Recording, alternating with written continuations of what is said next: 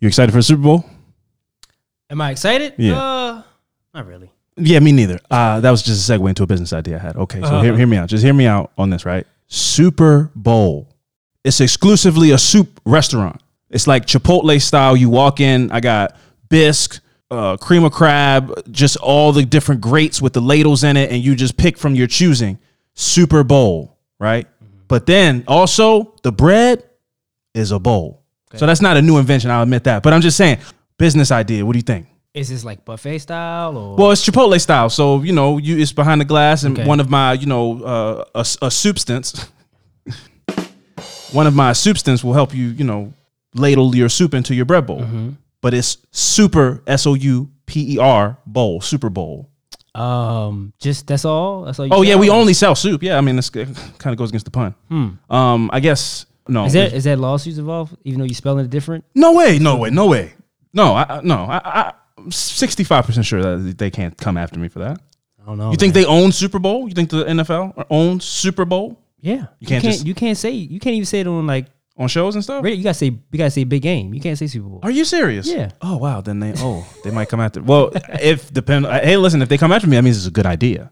Putting Pan- putting Panera out of bread. Depends bread. on what kind of soup you have. putting Panera out of bread. Putting Panera out of business. All the soups, a v- variety of soup, lentil soup. Getting cultural with it it. would have to be like high quality. Oh yeah, man. I'm not Delicious talking about soups. some shit. I'm not talking about some shit soup. I'm talking about quality stuff. I'm man. not saying I know that, but I'm just saying it has to be like. You have to be that soup has to like separate themselves from like Panera. Panera Yeah, it's bread gonna separate like itself from the pack for sure. It, listen, it's gonna separate itself from Panera bread. Okay. All right. Well, hey man, don't What? shit on the soup's delicious. The soup is fine. but is it Super Bowl quality soup? No, no, it's not Super Bowl quality soup. No, not at all. Not how we do it at my business, at my establishment. So, you know, Sounds like a good idea though. yeah, well, my whole uh, approach to business is come up with a great name first. Yeah. And everything else will just kind of fall into place. That's Okay. how I live my life, you know? And then, especially if it's a pun, you know, Make sure the name is catchy. make sure the name is catchy and then everything else just kind of happens, you know? Yeah. Cake Me Up. That's another one. Like Wake Me Up, but we sell cakes. It's a bakery. Okay. Yeah, yeah, yeah. yeah. well, we, we make the cakes too. I just want to make sure I'm, Okay. you don't know we're not secondhand selling Yeah. cakes. We make the cakes in house. I hope so, because you you don't want to be in the category of Caesars. I mean, uh, Little Caesars. Yeah. Listen, man. You don't uh, well, let's just let's just clear something up before we get into the podcast. Of course. yeah. We don't know. We've had some emails from people that say Little Caesars makes their pizza in house. so I don't want to be the I don't want to be participating in lib- libel and slander by Yeah. saying they they ship their pizzas in frozen. Yeah. Because we have people with firsthand information that's saying We never said that. did we not? No. Well, we just said it's other people's pizza. Yeah. Yeah, yeah, no. We never said okay. We never said that it's it's, frozen it's pizza. frozen pizza, Yeah. but it's other people's pizza for sure. so sure. yeah, that's a fact. And if they're not facts, I don't care. Keep your email to yourself. I don't care. This is a podcast. Man, somebody felt offended by it. Not offended, but you know, people like to come and correct you. Like, hey guys, I know you guys are making fun and everything, but just so you know, like you can get whatever kind of pizza you want from Little Caesars. Is that funny? Is that as funny as other people? Why? pizza? But why are people going to battle for Over Little Caesars pizza. Little Caesars would not. He, little. Let me tell you like this. Little Caesars would leave you deserted, dusty, and broken in the streets. If you needed the, uh, a sip of water, he would not look your way. Are you gonna come and uh, send a worded email to us? Yeah. Stop wasting your time. Little Caesars did not care about you. They don't. They don't even care about the people that called in. They don't even care about their customers. They're giving other people people. They're giving other people people's pizza. You're gonna come. You're gonna defend them. They give other people pizzas to pizzas. I don't even know what I, they're giving. Other people's They're giving other people's pizzas to other people. Yeah. Yeah, obvious, we got a problem here. And it's more than just Alvin streaming Punisher. When life begins to suck, who's reporting it? Luckily, got two friends who you won't forget. Coming live, Alvin and friend on survival. Laughing non-stop, case drops on a cycle. Louder than intrusive thoughts off an iPhone. How they make the world seem bright with the lights off.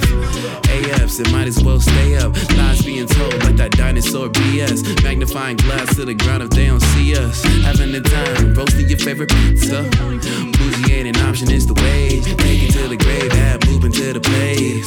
You already know when they take the case. Laugh the pain away, it's affirmative murder.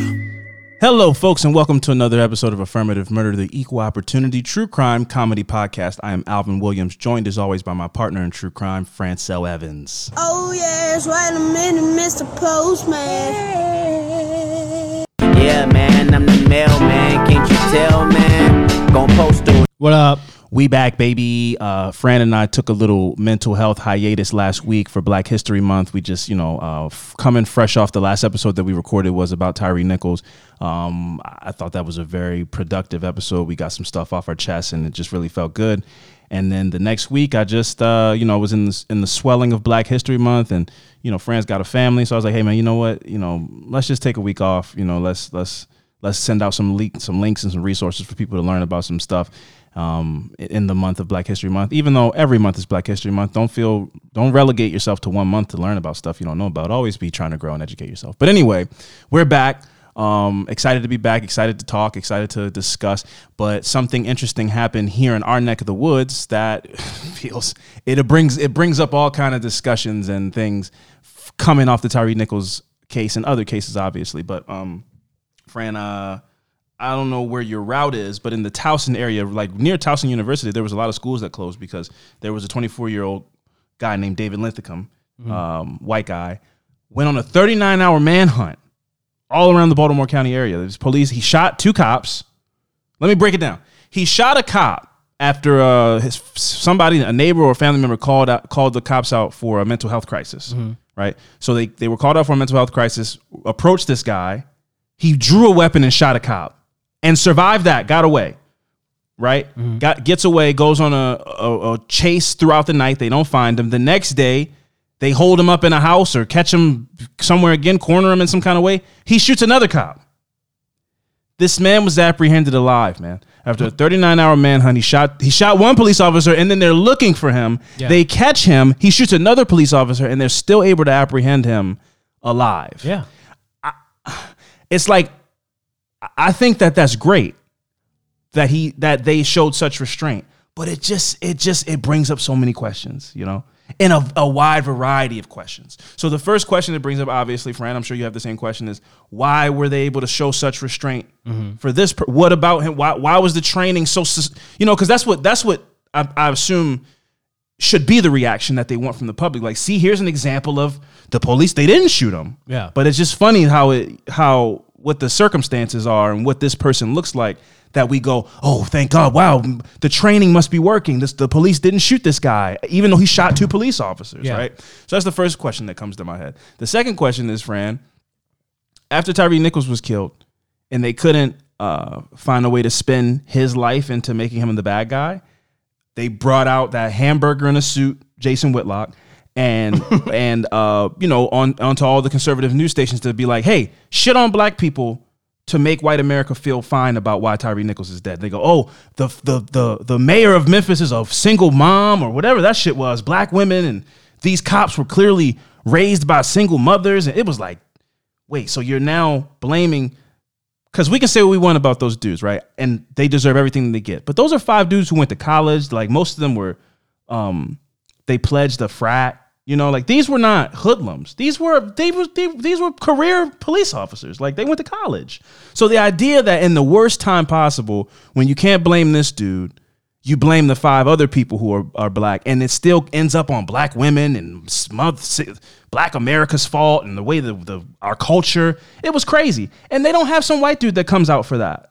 Yeah. When these lone wolves that they get to be, everything's a lone wolf. It's an isolated incident. Him being white doesn't even have anything to do with why he's you know shooting people or anything. There's no guy that comes out and goes, "Hey man, this is the problem: uh, gun culture and white homes." There's no guy like that, you know. And I just I find that so I find that so crazy to you know, I think that's so crazy. You know what I mean? But what I want to make clear, because I'm not trying to get on the soapbox thing again. This was just something that happened, and you know, people were calling me and telling me that schools are shut down and neighborhoods are closing and stuff. So it was, and I was like, oh my god, when they well, they're gonna kill this guy, right? I mean, he shot a cop, and then I see him, you know, being walked to the police station in mm-hmm. handcuffs, not a bruise on his face. No. Fine. Was this a traffic stop? No, no, he was called because he was in mental. He was, he was having a mental crisis Oh, okay. and they came out and he shot a cop. He shot the cop that responded, Wow. right? Which is like I, that's terrible that he's having such a mental crisis, but he shot a cop Yeah. and then shot another cop after running for 39 hours. And my point is I want to make I just want to make it clear is that I'm not saying I want white people shot by cops too. I want like a consistency. Exactly. It just doesn't seem to be a con- it seems like there's two different ways to police f- depending on what you look like. And it's like be consistent across the board or we need to come to the table and address or s- ad- ad- address a real systemic issue. The only thing I can say, and I could be wrong, but if he was black, he'd he'd he'd have been dead. bro. It's it, and it's like we can't prove that, but it's But you we can't can, tell though. me I can't. But we can though. You mean so we many can't? examples. Yeah. Yeah. there's there's plenty of examples for us to be able to infer that, but like we can't we can't deal in the negatives. Like we can't prove a negative. We don't know that that would have happened because he wasn't black. But like, But if- we've seen mass, we've seen mass shooters walk out. We've seen people do way Work- less and get killed by the police. Yeah, You know, so there's that that are black. that are black. That's my point. Yeah, you know, I'm so talking about yeah, mass shooters who, a lot. The guy that shot up the who if they if they don't commit suicide, they're They're being they're apprehended. Dylann Roof, uh, the kid that shot the uh, uh, Stoneman Doug, Douglas High School. Even though he was like kind of he was passing, but his last name was like Cruz or something like that. But he was passing. He he he looked like a kind of a white guy. But my point is, there's a color chart, yeah, and depending on if they can look and gauge, if if, you look fair skinned from a distance. They're approaching you differently than they approach somebody who was clearly they can go black male, black woman. It's a different way of policing. yeah, And so I'm just asking for, you know, I'm just asking like, wh- where's the, where's the line in the consistency? You know, I feel, I feel weird and gross being like, damn, they got him alive. You know, it's, the, it's, it's, and then you, and then you ask, you go, they got him alive, and you go, was he white? yeah. And it feels like most of the time when I ask those two questions, I'm right. You know, and when I ask the other questions, damn, they shot him 12 times because he, because he had a pocket knife, and it was in his pocket, but it didn't, he didn't take it out or it was a traffic stop, but what? They shot him 15 times. Was he black? Yeah. Um, and usually I'm right. Yeah, But usually it's like, okay, he shot 10 people and they got him alive. yeah. And that's the question I ask. I go, was he white? And usually I'm right. yeah. You know? So I don't know. Like that seems like there's a lack of consistency, right? Absolutely. So it's just something to think about. I don't know. But speaking on, I wanted to bring up uh, these videos of. uh I haven't seen them a lot lately on Twitter. Mhm. These videos of people calling. I mean, this is not new. Okay. These people like videos of people calling the police, Yes. but are Lying. lying Oh, yeah, yeah.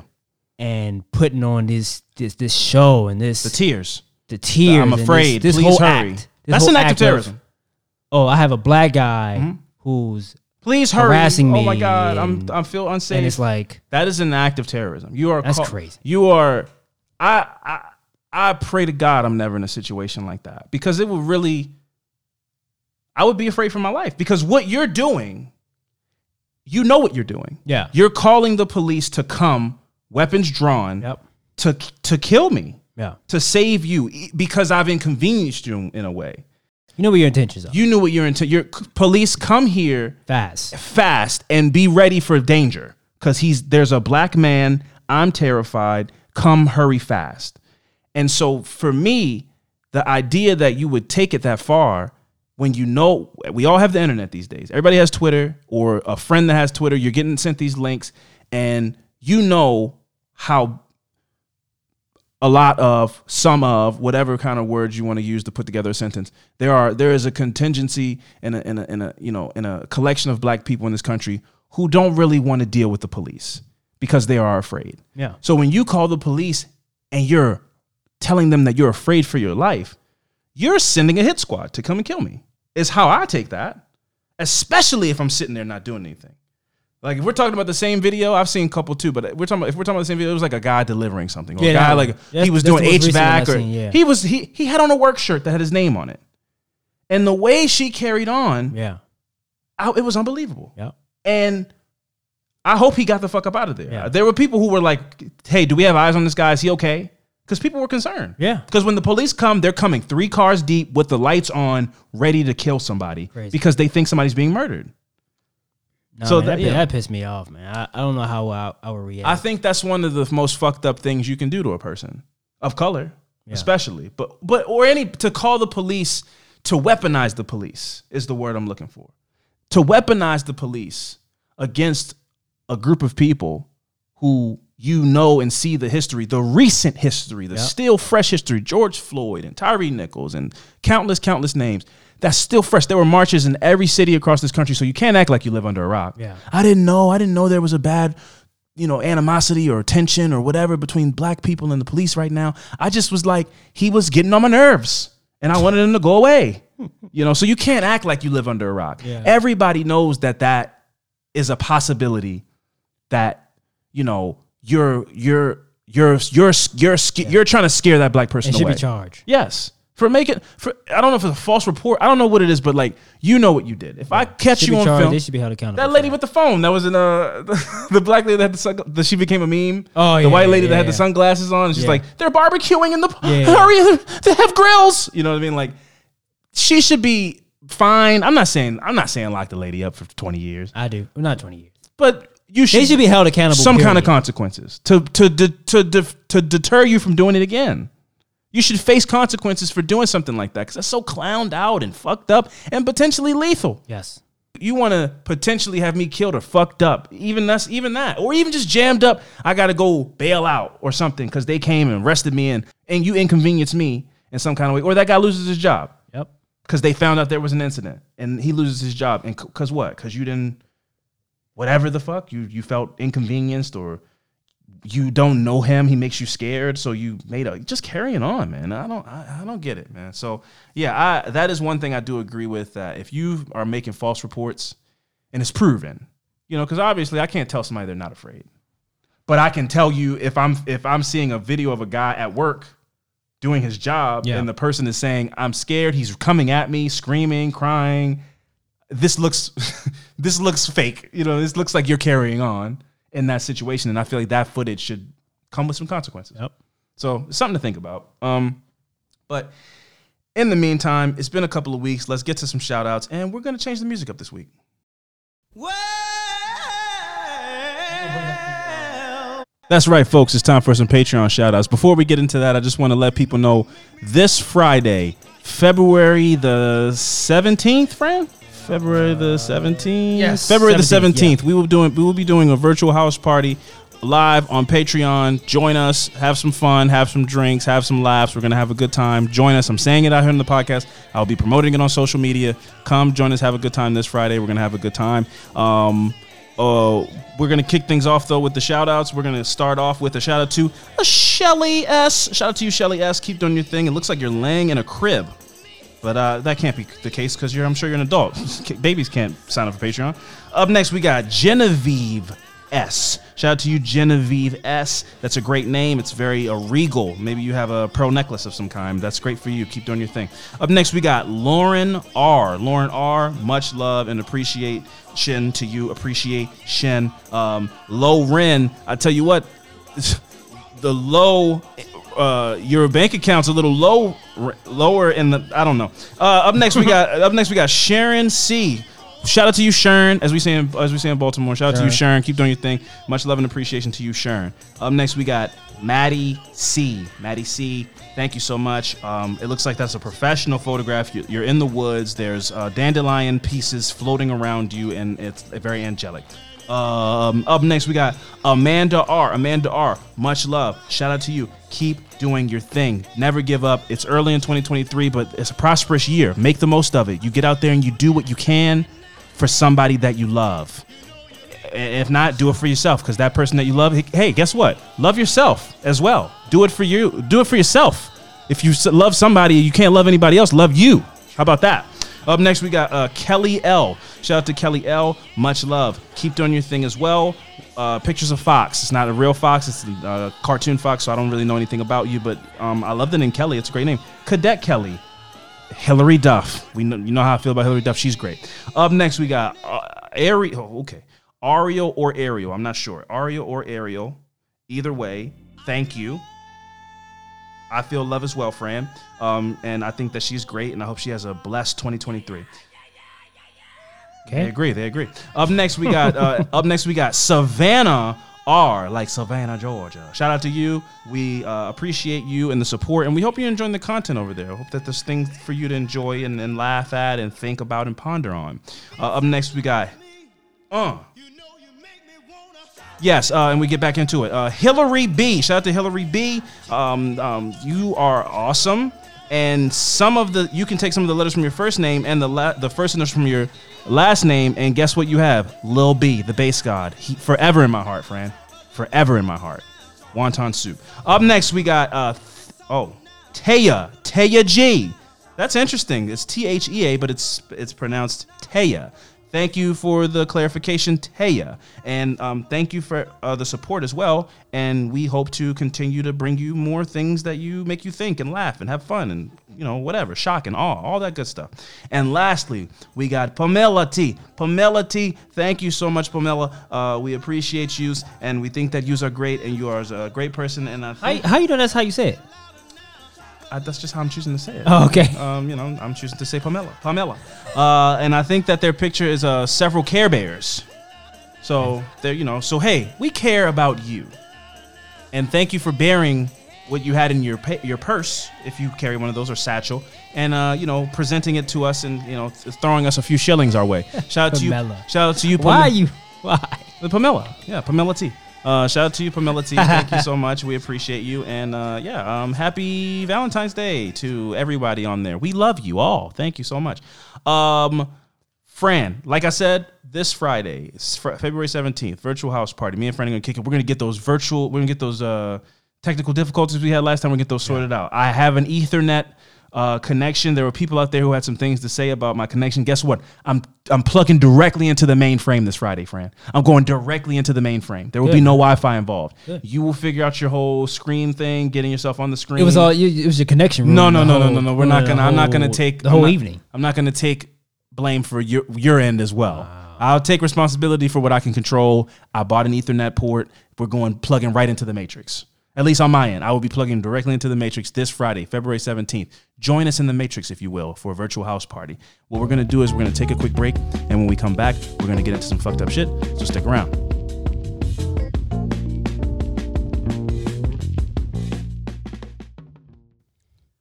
All right, and we are back. Fran, I believe, much like me, uh, we've been sitting on both our stories since the Tyree Nichols uh, episode. Yeah. Uh, I was, I was, you know, we both came ready to do a podcast, and then that happened, and things kind of went out the window and changed up a, a bit. So I've been waiting to tell this story because I was, this was, a, I felt like this was an interesting story to tell during Black History Month. Okay. Um, and you know, then that happened, so things, you know, things had to be shifted around. But now we can get back into regular programming. It's also interesting from the conversations that we had about Tyree Nichols and the conversation I even had earlier today. It kind of again goes into how racism can affect so many aspects of our day-to-day life and institutions and and from now from the story I'm telling this week from a different perspective but still like the same tree so uh, my affirmative murder this week is the story of O'Neal Moore.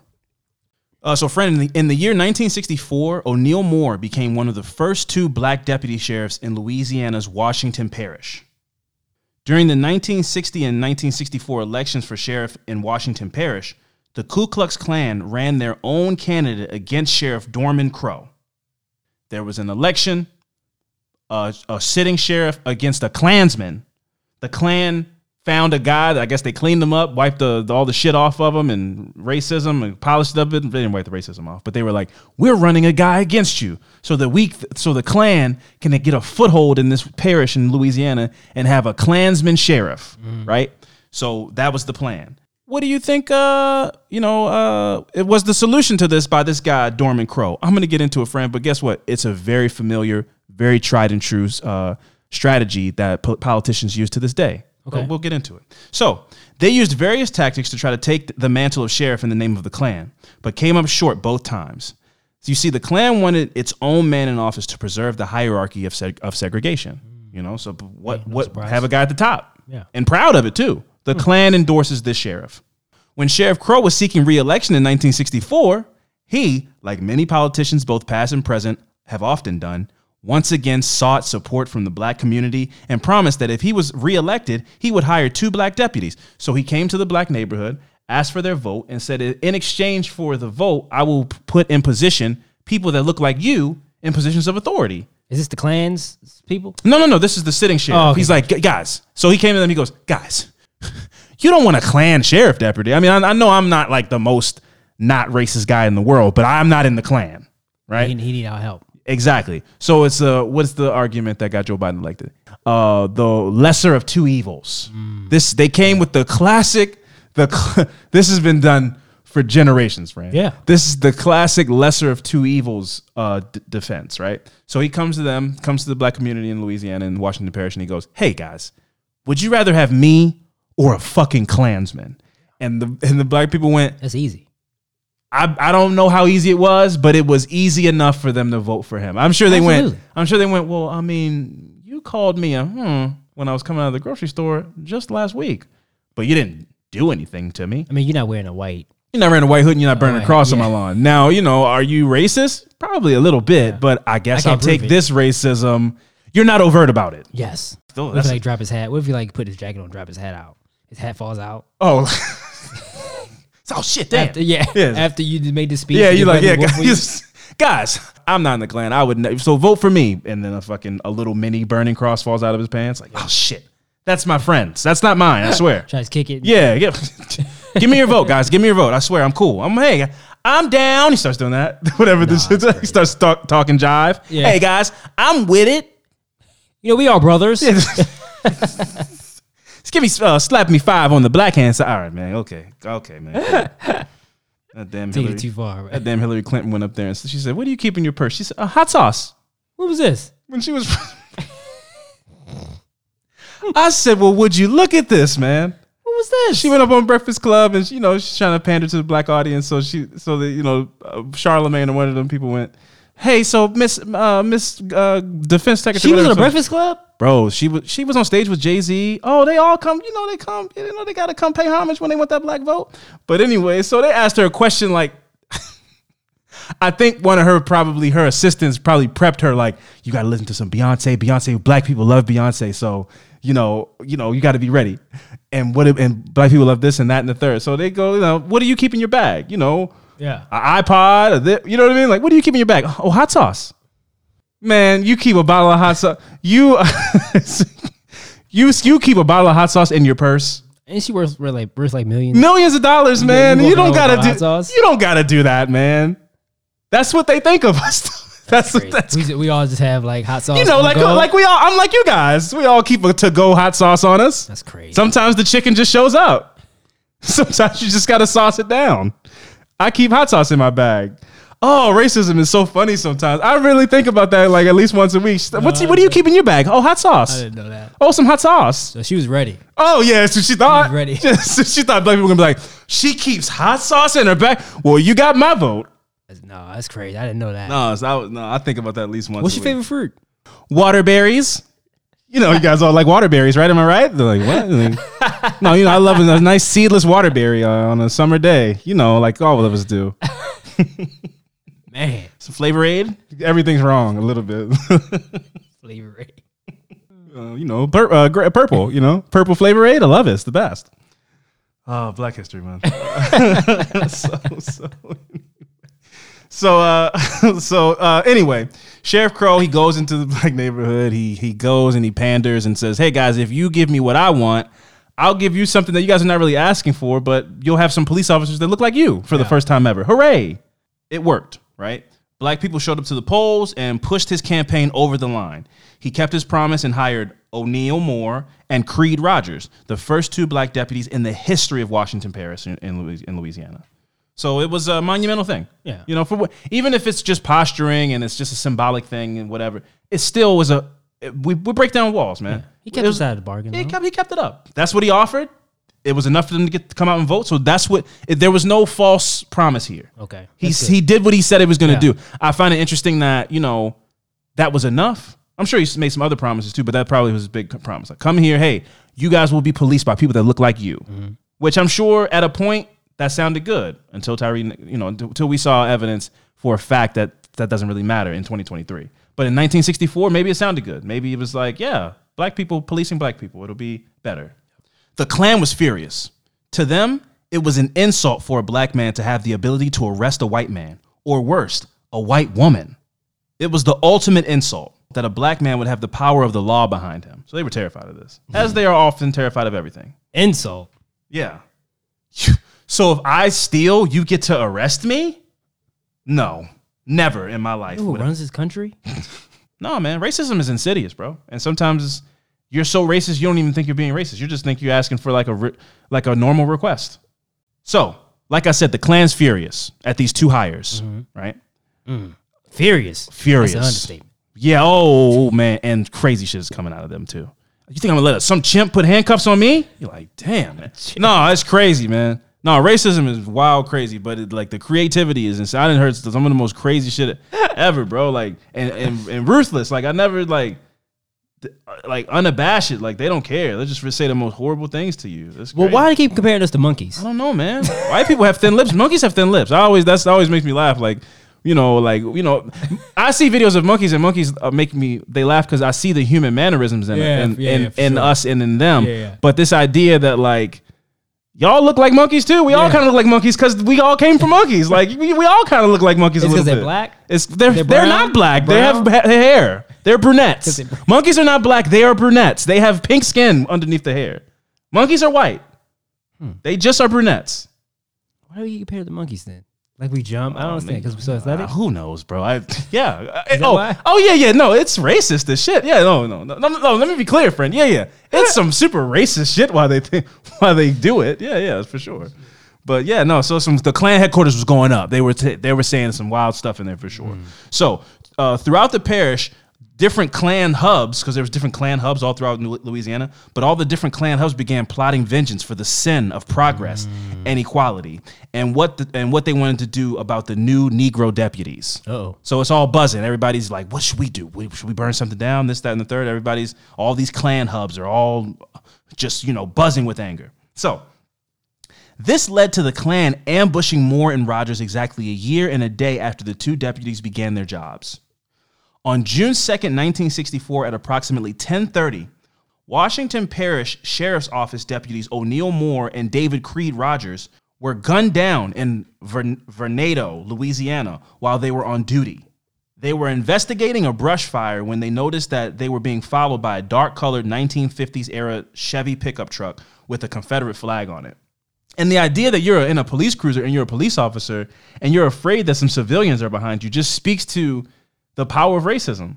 Like they again, like like these Klansmen didn't want. These guys have the law behind them. They are the they are po- police officers. Yeah. and you still get that. It's reversed. You know how you know when we're talking about we're riding around and the police get behind us. Yeah. these police officers who are black felt that about just a van, a truck of white people being behind them. They felt that same nervousness, even with the, the uniform on and in a police car. They still the uh, the the uh, the banner of white supremacy still cast them a, a, a you know a cloak of authority as civilians to make two police officers afraid. Yeah. that's crazy to me. Like they're doing their job investigating a brush fire that was probably a lie.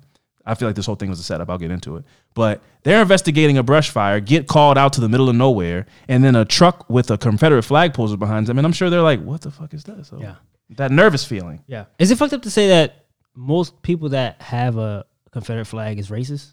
Uh, I don't think so. I don't really care about that. There's an argument about heritage and history, and you know, my grandfather was a, a um he fought in the Confederacy or whatever. But it's like, bro, your grandfather was a traitor then, and he betrayed his country. So it doesn't mean they're racist. and a loser too. doesn't Huh? mean they're racist. I mean, I think so. Yeah. I've never seen anybody r- fla- flying the Confederate flag that, even if they're going, no, man, it's just because my grandfather was in the uh, Confederacy. But if you talk to them some more and they start going like, I'm just saying, like, you can stand up for the national anthem. It all, this all there. Like they, some Mm. people might try to hide it and be like, no, I love everybody. We're all equal. But I'm just saying, like.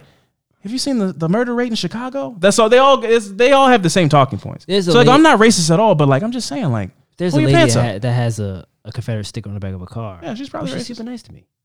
She's probably being extra nice to you because she wants to be like, I'm not racist. But if you go, if you go, if you could take a fly, like a fly camera, and put it on her wall during dinner at her house, Oh, and N-words oh, flying everywhere. You see, they got another one of them that was robbing a Royal Farms. Man, it's just I just wish they'd all go away.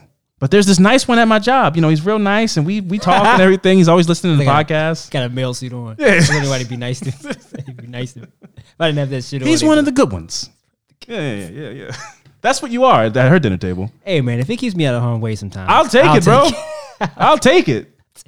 I'll take it. I'll be a good one, bro. Just leave me alone. Leave me Whatever the it fuck is. alone. Just let me be. Like if I have to walk around my male you all the time for you Yeah. guys, like leave me alone. hey man, oh yeah, when I'm, when, I'll the, sleep on it. when the race war, let you when the race war breaks out, bro, throw that shit on there like I'm gonna fucking kill you, you nick. Oh, oh, he's a mailman, guys. It's cool. It's cool. It's cool. Uh, sorry, man. Hey, thank you for the W twos, man. We appreciate you. Hey, you stay safe out there. Some crazy folks out there. Oh man, people love me. I almost blew you away, man. I thought you were one of the bad ones, but clearly you have a job, and that means you know you're one of the good ones. hey man. Black History Month, man. Ah, good times. So, um, so anyway, Moore was killed instantly in the shooting because they, they pulled up. Basically, the truck pulled past them and shot both of them as it rolled past them in their car, in their police cruiser. A truck pulled past them and shot the car up. So, like I said, Moore was killed instantly in the shooting. Uh, the left side of his head was blown out by a bullet from a high-powered hunting rifle, while Rogers was wounded in the shoulder by a sh- by shotgun pellets and blinded in his right eye. So they lit this car up, Jesus. and this this is a this is a police hit. But again, you guys aren't police like the white guys are police. You got we don't respect or fear you or any of that. So you guys aren't even. This is just fake. I don't even. Your authority isn't real. So we'll roll up on you and shoot you like you just are black people in this town that we would do this to anyway. That's how little they respect the, the uniform on them. Wow. So that's like when I'm talking about how racism just can contort and twist things around and you know systemic racism the system is even can be bigger than the police sometimes It's fluid, man. it's fluid and it's ever changing and again that's why it was funny to see But that's crazy. five cops be arrested Yeah. for you know in the case be closed so quick and they were all black And and still speaking of that, I still can't get over. th- There was not one. Uh, back to blue. Or no it- oh it's not- quiet Not one. oh quiet as anything not one. quiet as a church mouse That's crazy, man. I still Because- think about that because that's wild. because what it is is it it's so racist that it reinforces it's like black on black crime. It's so racist that they immediately were like well those aren't cops those are black people. And so it's black on black crime. It's not police violence it's black on black crime. That's how racist it is. Man. it made it, did a full it went full circle back to black back to black on black crime. They weren't police officers. They were this was five black dudes just to kill the black guy. Black on black crime. Memphis man is getting out of hand. They made those dudes into thugs. They uh, which they were. But my point is they were college educated men who chose a career path like they are police officers these are not you can't just go thugs like, no, these are educated people who went to police academy and jobs and work and everything. We are, I, we can all agree that their actions were those of thugs, but these were educated men who went to the police academy. You don't get to just cast them off as thugs and gangsters or something like that. Like, no, no, no. These were police officers. This was not black on black crime. This was not single black mothers raising men. This was none of that. This was bad cops. But it was that back to blue shit. It was real quiet, bro. man. I was like, no, it's just this is just black on black crime. So, like you said, fluid is a good way to describe racism. It just Jeez, it can take on whatever shape or whatever bottle or jar you put it in. And in this case, it was like, oh, you guys hired two black cops? Well, we don't respect them, and we took that as an insult. And you will never arrest me as a white man. I would never let a black man put me in handcuffs. So we're gonna kill them. Anyway, like I said, these guys were ambushed and shot up, and their car, their cruiser, was shot up viciously. And um, O'Neal Moore was killed at the scene, while uh, Creed Rogers was injured pretty severely with shotgun pellets to his uh, eye that blinded him. Rogers called law enforcement for backup, describing the pickup truck from which he from which the shots had been fired from. As a result of the description, Ernest Rayford Ray McElveen, a resident of Bogalusa, Louisiana, and, and Klan member, was arrested in Tylertown, Mississippi, about an hour after the shooting because he was driving a black 1955 Chevy pickup truck with a Confederate flag decal on the right bumper. And all of that sounded mad racist. Ray McElveen from Bogalusa, Louisiana, and uh, he was found in Tylertown, Mississippi. That all sounds That sounds super southern. mad deep south. Just it made me humid reading it. Flies buzzing Yeah. all around me and shit. It got real. It got real humid in here just from reading that. Muggy. So McElveen told law enforcement that he was a, he was at a secret meeting. This was his, this was his uh, his alibi. He said he was at a secret meeting, but refused to provide any more details. In his truck, arresting officials found, among other things, several firearms, a rope noose, and an assortment of ammunition. So, a, a pretty smoking gun. Yeah. Right? Uh, McElveen was charged with Moore's murder, and known Klan members raised funds for Ray's $25,000 bond, and he was released nine days after the murder. Another suspect in Moore's murder was Elmo Breland, who a few years later was convicted in the murder of a white man in Bogalusa, Louisiana. The Klan also beat and whipped white men who Klansmen felt were, weren't holding down a job or were drinking too much. So if you weren't if you weren't representing yourself proudly as a white man, they would uh, punish you for making them look bad, for being a bum. I guess basically. yeah. yeah. But like, you guys all are, you guys all look bad, man. Like, if you talked bad about the Klan, they usually found out and you'd have a cross burned on your yard or might be attacked. A Bogalusa white woman's husband had been kidnapped and beaten by the Klan. So this woman, whose husband was kidnapped, she later told the newspaper in Bogalusa that I used to think that maybe there was some good to the Ku Klux Klan, but you know what? It turns out they're nothing but a no good pack of no good devils. So up until it happened to her, she was like, I don't know. They're just some guys. They just like wearing costumes and you know keeping the white race pure. Nothing wrong with that. Oh, I can't be proud to be white. You know, then they then they fucking then they fucking took her husband out of the house and beat the shit out. of him. They were like, and she was like, you know what? They're like not really nice. Yeah. I was wrong. Who would have thought the guys riding around on horses with um, hoods and burning people's houses down? They're not that nice, really. Huh. Flabbergasted. Nonplussed. Not plus. Uh, the the FBI ended up devoting significant resources toward the solving of this crime for for decades. Uh, so if this ha- so the money was allocated both immediately following the shooting and over the years following. Uh, for instance, the FBI attempted to recreate the ambush with Rogers on the scene. So they this guy who survived, his partner's killed.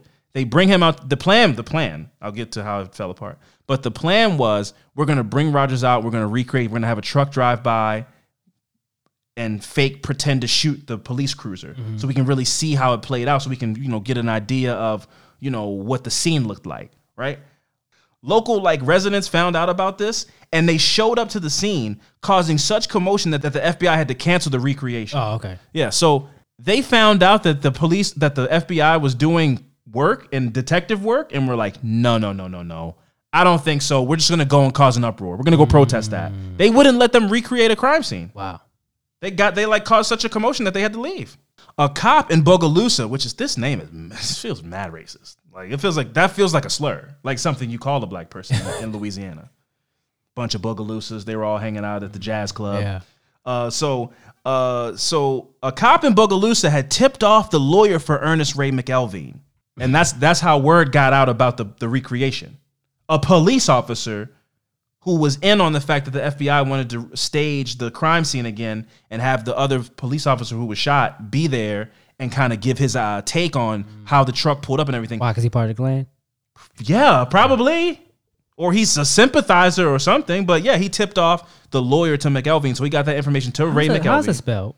What? McElveen? Uh, M C, so Irish, capital E L V E E N, McElveen. So his lawyer found out from a cop who, so and then he passed that information on to McElveen, who then passed the information on to like his girlfriend or wife and the other people, Klansmen, other people that live in the in the parish, and they all showed up to the crime scene like, uh, uh, uh, I don't think so. We're not doing. I don't know what kind of investigation you're doing about this, but this is done. Get out of here. To police and FBI. They ran him out of there. They too scared to do anything back to him. Outnumbered, man. The Klan had more authority in this town than the FBI and the and the sheriff's department. They were running people off from doing their job. Like I said, so that tip from the cop, this led to the FBI investigation as to who tipped off the lawyer. So only police officers in, in the FBI should have known that this recreation was even taking place. So once the word got out, they did another internal investigation as to who was the rat, the cop rat Yeah. right? Um, the FBI learned that the tipster was Bogalusa Police Chief Claxton Knight. Police chief. Police chief, the chief of police, ratted on his own, put his own police in, in danger and the FBI in danger because they could have showed up and shot that place up again. Yeah. So he put the Klan before his brothers in arms. And again, racism. It's fluid, you know? Because those weren't like, if anybody who's investigating Klan this, is his brothers. That's the Klan is his brothers, and if anybody who's investigating this and not just letting it happen that these two black dudes got killed, you're a race traitor and you're not being a proper white man for caring. Why are you caring? Who gives a shit? They're dead.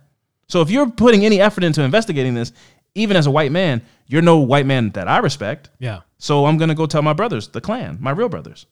So McElveen was the only individual ever charged with Moore's murder. The state ultimately dropped those charges due to insufficient evidence. Wow. Even though they found a truck that had a Confederate uh, flag on it, which the or Confederate bumper st- sticker of some kind, a decal, which uh, Creed said he saw.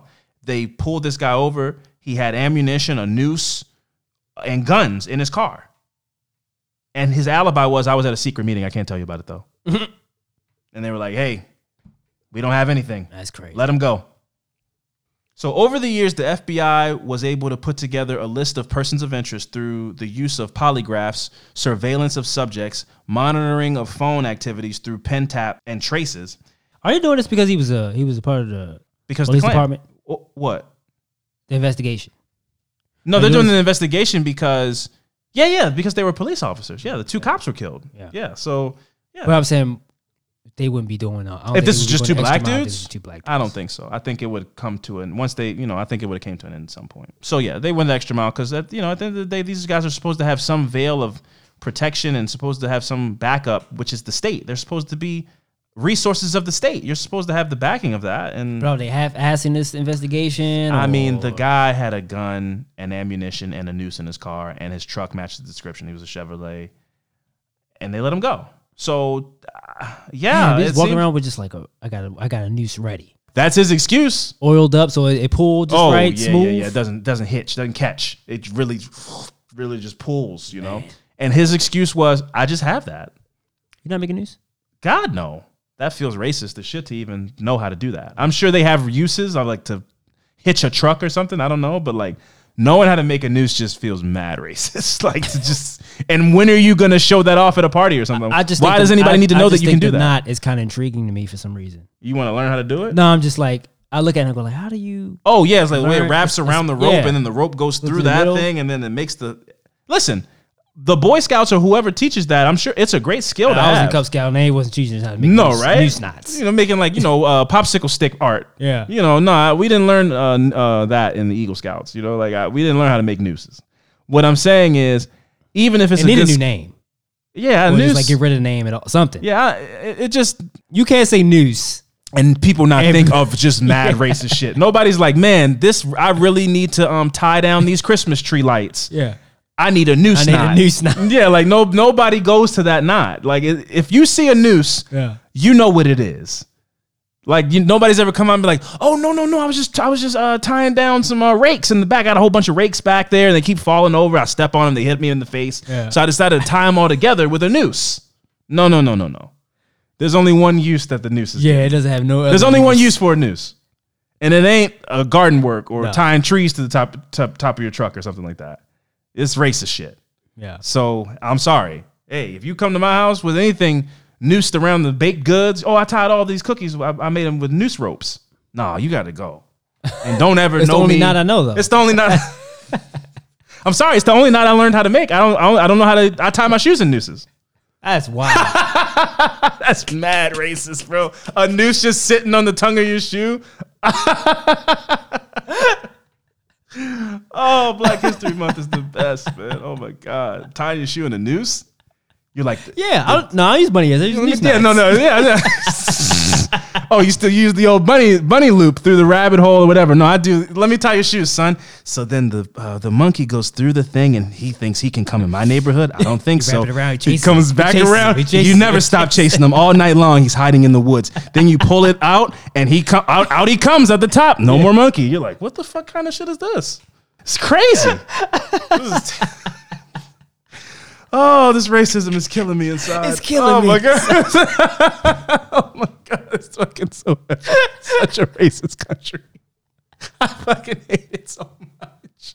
Oh god. Oh my god. new shoes is crazy. New shoes. There's another new sh- You see the bro? I got these new shoes. No, they the noose. They the noose. Oh, you got some new shoes? No, I got the new No, I got- shoes. Yeah, you know how you know how, you know how Tracy McGrady had the shoes that zip up all the laces. No, but this is just a noose. noose. You just pull the noose tight and Yeah. you and you go. It's actually really fast. That's crazy. I just slip these bad boys on, tighten the noose, and I'm out the door. You know, just do it. oh man. just noose it. fucking ad. Just fucking noose it. It's a slave running through the woods, just like booking it, like horses and shit. He's trying to get to freedom, and then they a close shot. It gets down to his feet, and he's got the noose shoes on, noose- and he gets to he gets to the Mason Dixie line. gets away? crosses- yeah, he gets to freedom because the because the noose shoes. Yeah, yeah. Just fucking noose Booking it, booking it. The tattered shirt. Right, chain. his wrists are shackled, and his feet are shackled. It's so racist. No, new shoes. Oh, 500 years of pain. Oh my God, that's crazy. Oh, oh, let me continue. so, like I said, even though McElveen was the only person ever officially charged with the murder, the FBI did, according to them, cast a wide net and used a lot of resources to, to put together a list of persons of interest. So they were tapping phones, they were going over old stories, and At least you they know- trying, man. they're trying for years and, and, and for decades after, right? They even went as far as to use hypnosis on the surviving victim, which was um, Creed. They also compelled witness testimony by grand jury subpoena. So they forced people to tell what they knew in Good. court, in open court. You know, they did everything that they could. Substantial rewards were offered. The FBI's efforts, however, have failed to yield any charges or even to narrow the field of suspects. Witnesses and most subjects have passed away because this was in 1964, leaving behind second and third generation witnesses who have only heard rumors, speculation, and hearsay to share with the FBI. So the grandson of a lady who was at a, a bar the night that the they heard the guys talking about going and shooting those cops. He's like, this is just some story I heard at the dinner table when I was five. Like I don't, I was not anywhere near that. That's all that's left. It's family history, you know, because the original person is dead. Yeah. There were cops giving leaking information. There was people running for office who were in the Klan. So who knows how many people were rooting for that person to win who were also sheriffs or you know deputies currently. Yeah. Who just don't wear it on their sleeve like that. So there was double agents within the police department who were working against the the, the FBI's investigation. So even the filings and the files like have false stories and false uh, alibis and people intentionally throwing wrenches in. Like he, here's a here's a guy who you'll never find because he's not real. The man with the one arm, the one armed man. That's that's not a real guy. But the police are just coming like, oh, I heard, uh, I, I did some investigation. and I found a new suspect possibly, Yeah. and just send you on a wild goose chase for five years looking for somebody that doesn't exist. Yeah. So all kind of stuff like that is being thrown in because racism is fluid, and the guys who were supposed to be working to solve the murder of one of their brothers in arm, brothers in arms. You know what I mean? Like O'Neal Moore was a police officer.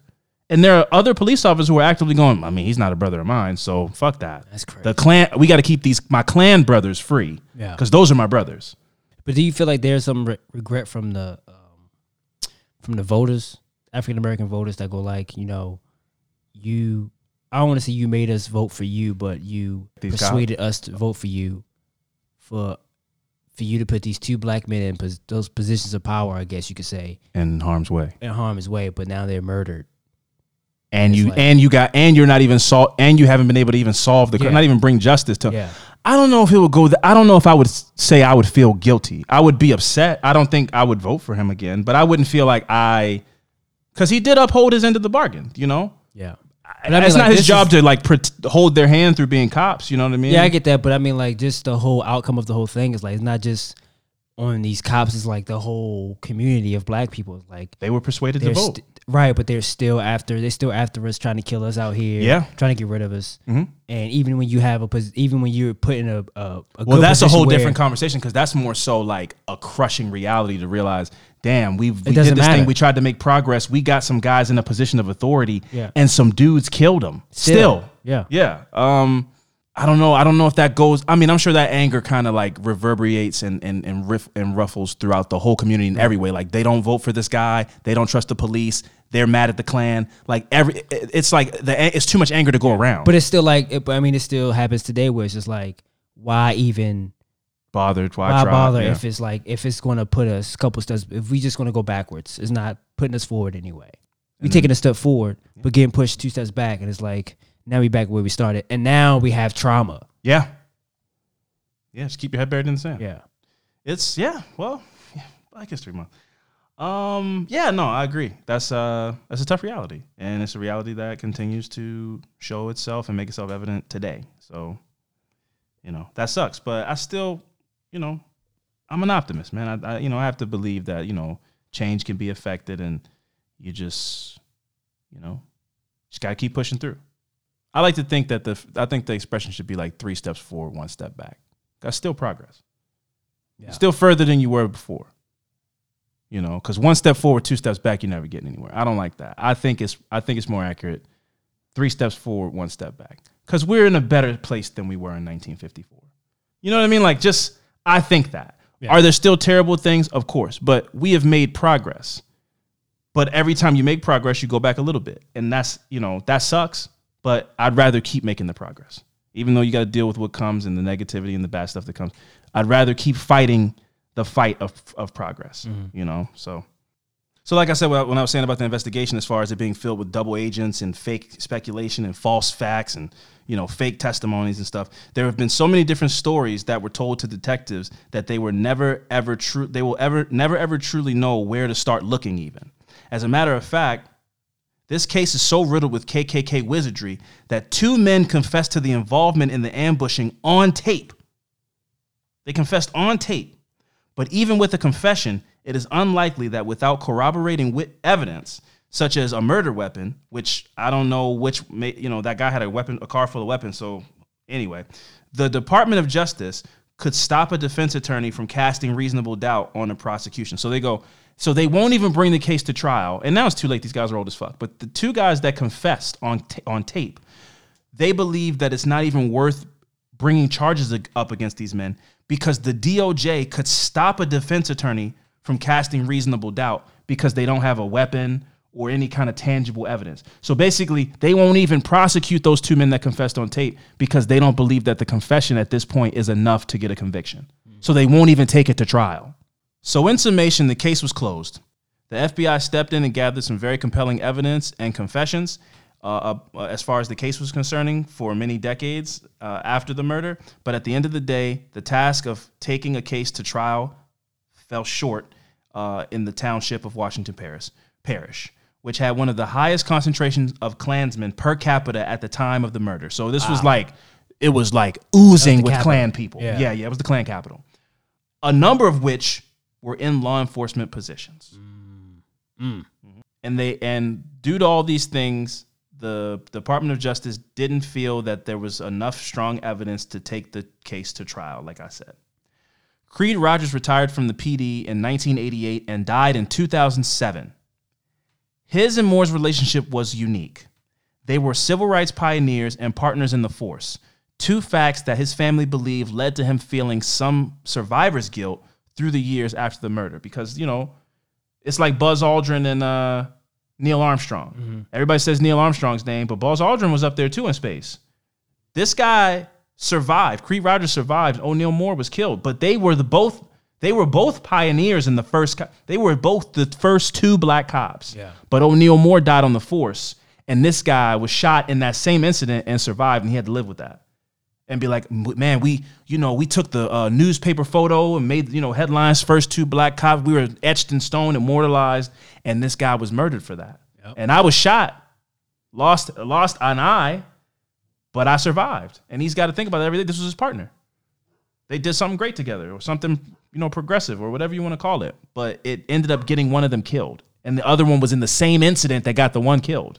So you got to live with that for 20 plus years, man. Until he died, he probably thought about that. For the black community, specifically in Washington Parish, but in cities all across the US with stories so familiar to O'Neal Moore's, this was just another case of misjustice.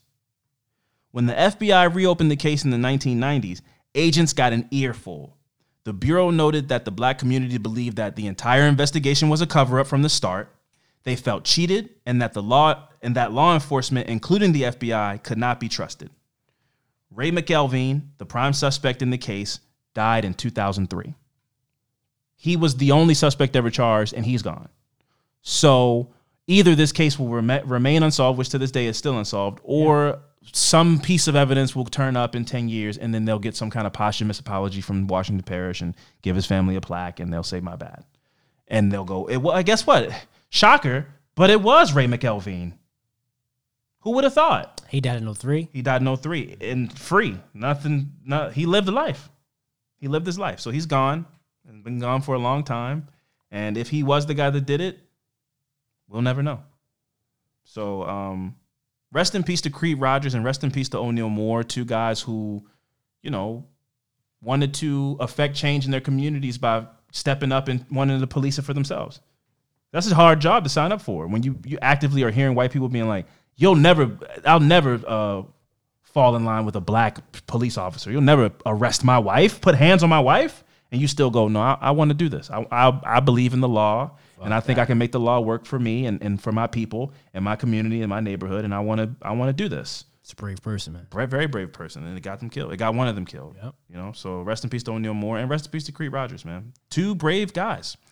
Anyway, what we're gonna do is we're gonna take a quick break, and when we come back, it's Fran's turn to get into some fucked up shit. So stick around.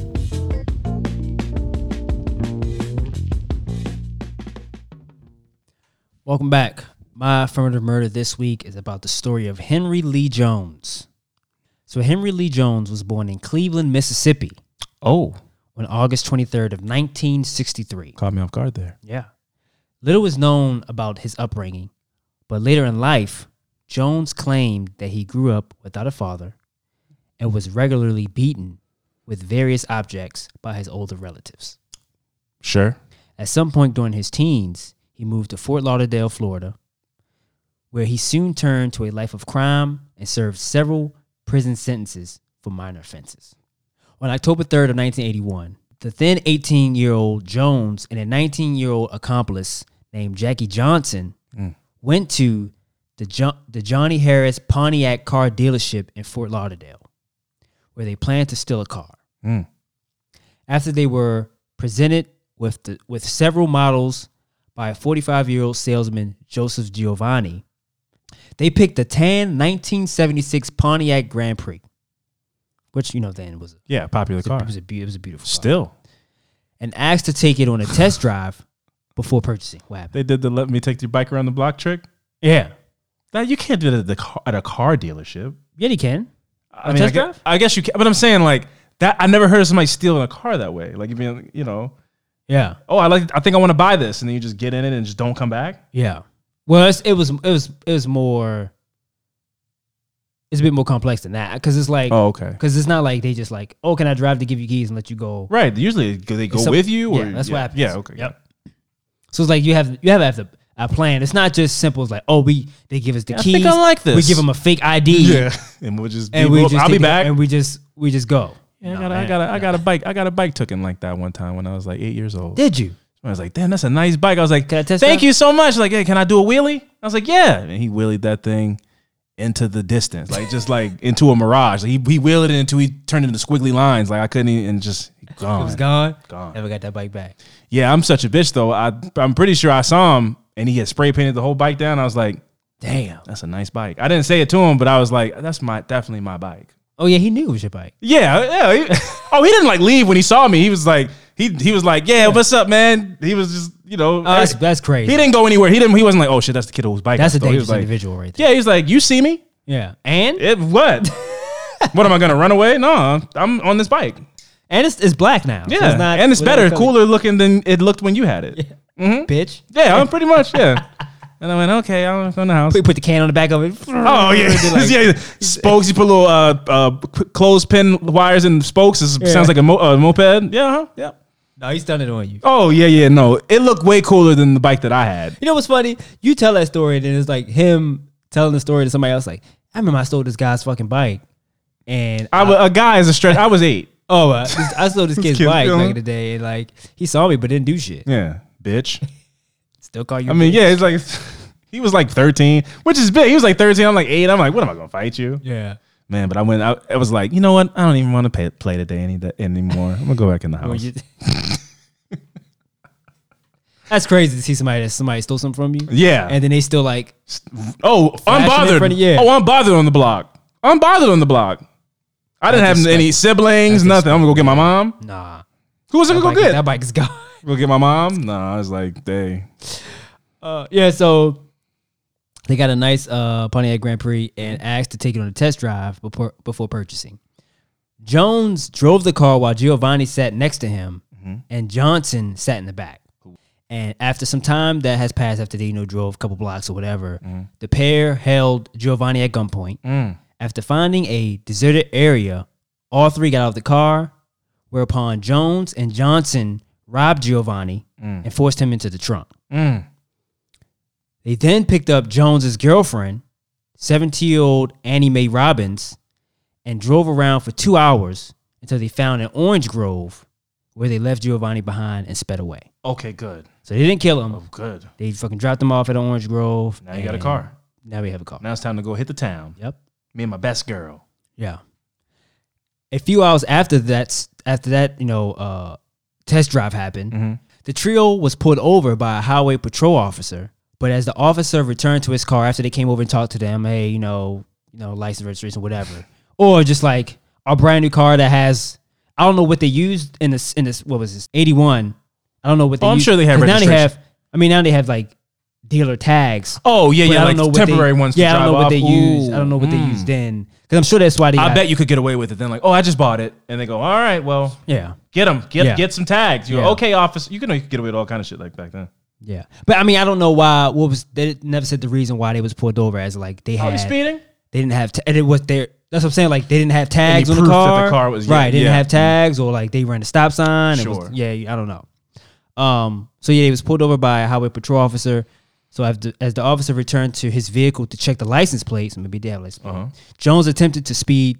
Jones attempted to speed away. So he drove off Mm-hmm. while on a run. Essentially, is what they this was happening.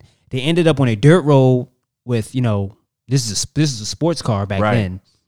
So left the cop a bit. Left the cop a bit. Um, so they reached the they reached some train tracks where uh, again this is a sports car and it's on a dirt road. Mhm. This this That's what it's made for. those things. That, no, it's not. Oh, it's not. Oh, oh okay. yeah, no, yeah, yeah, yeah, dirt sure, road. yeah.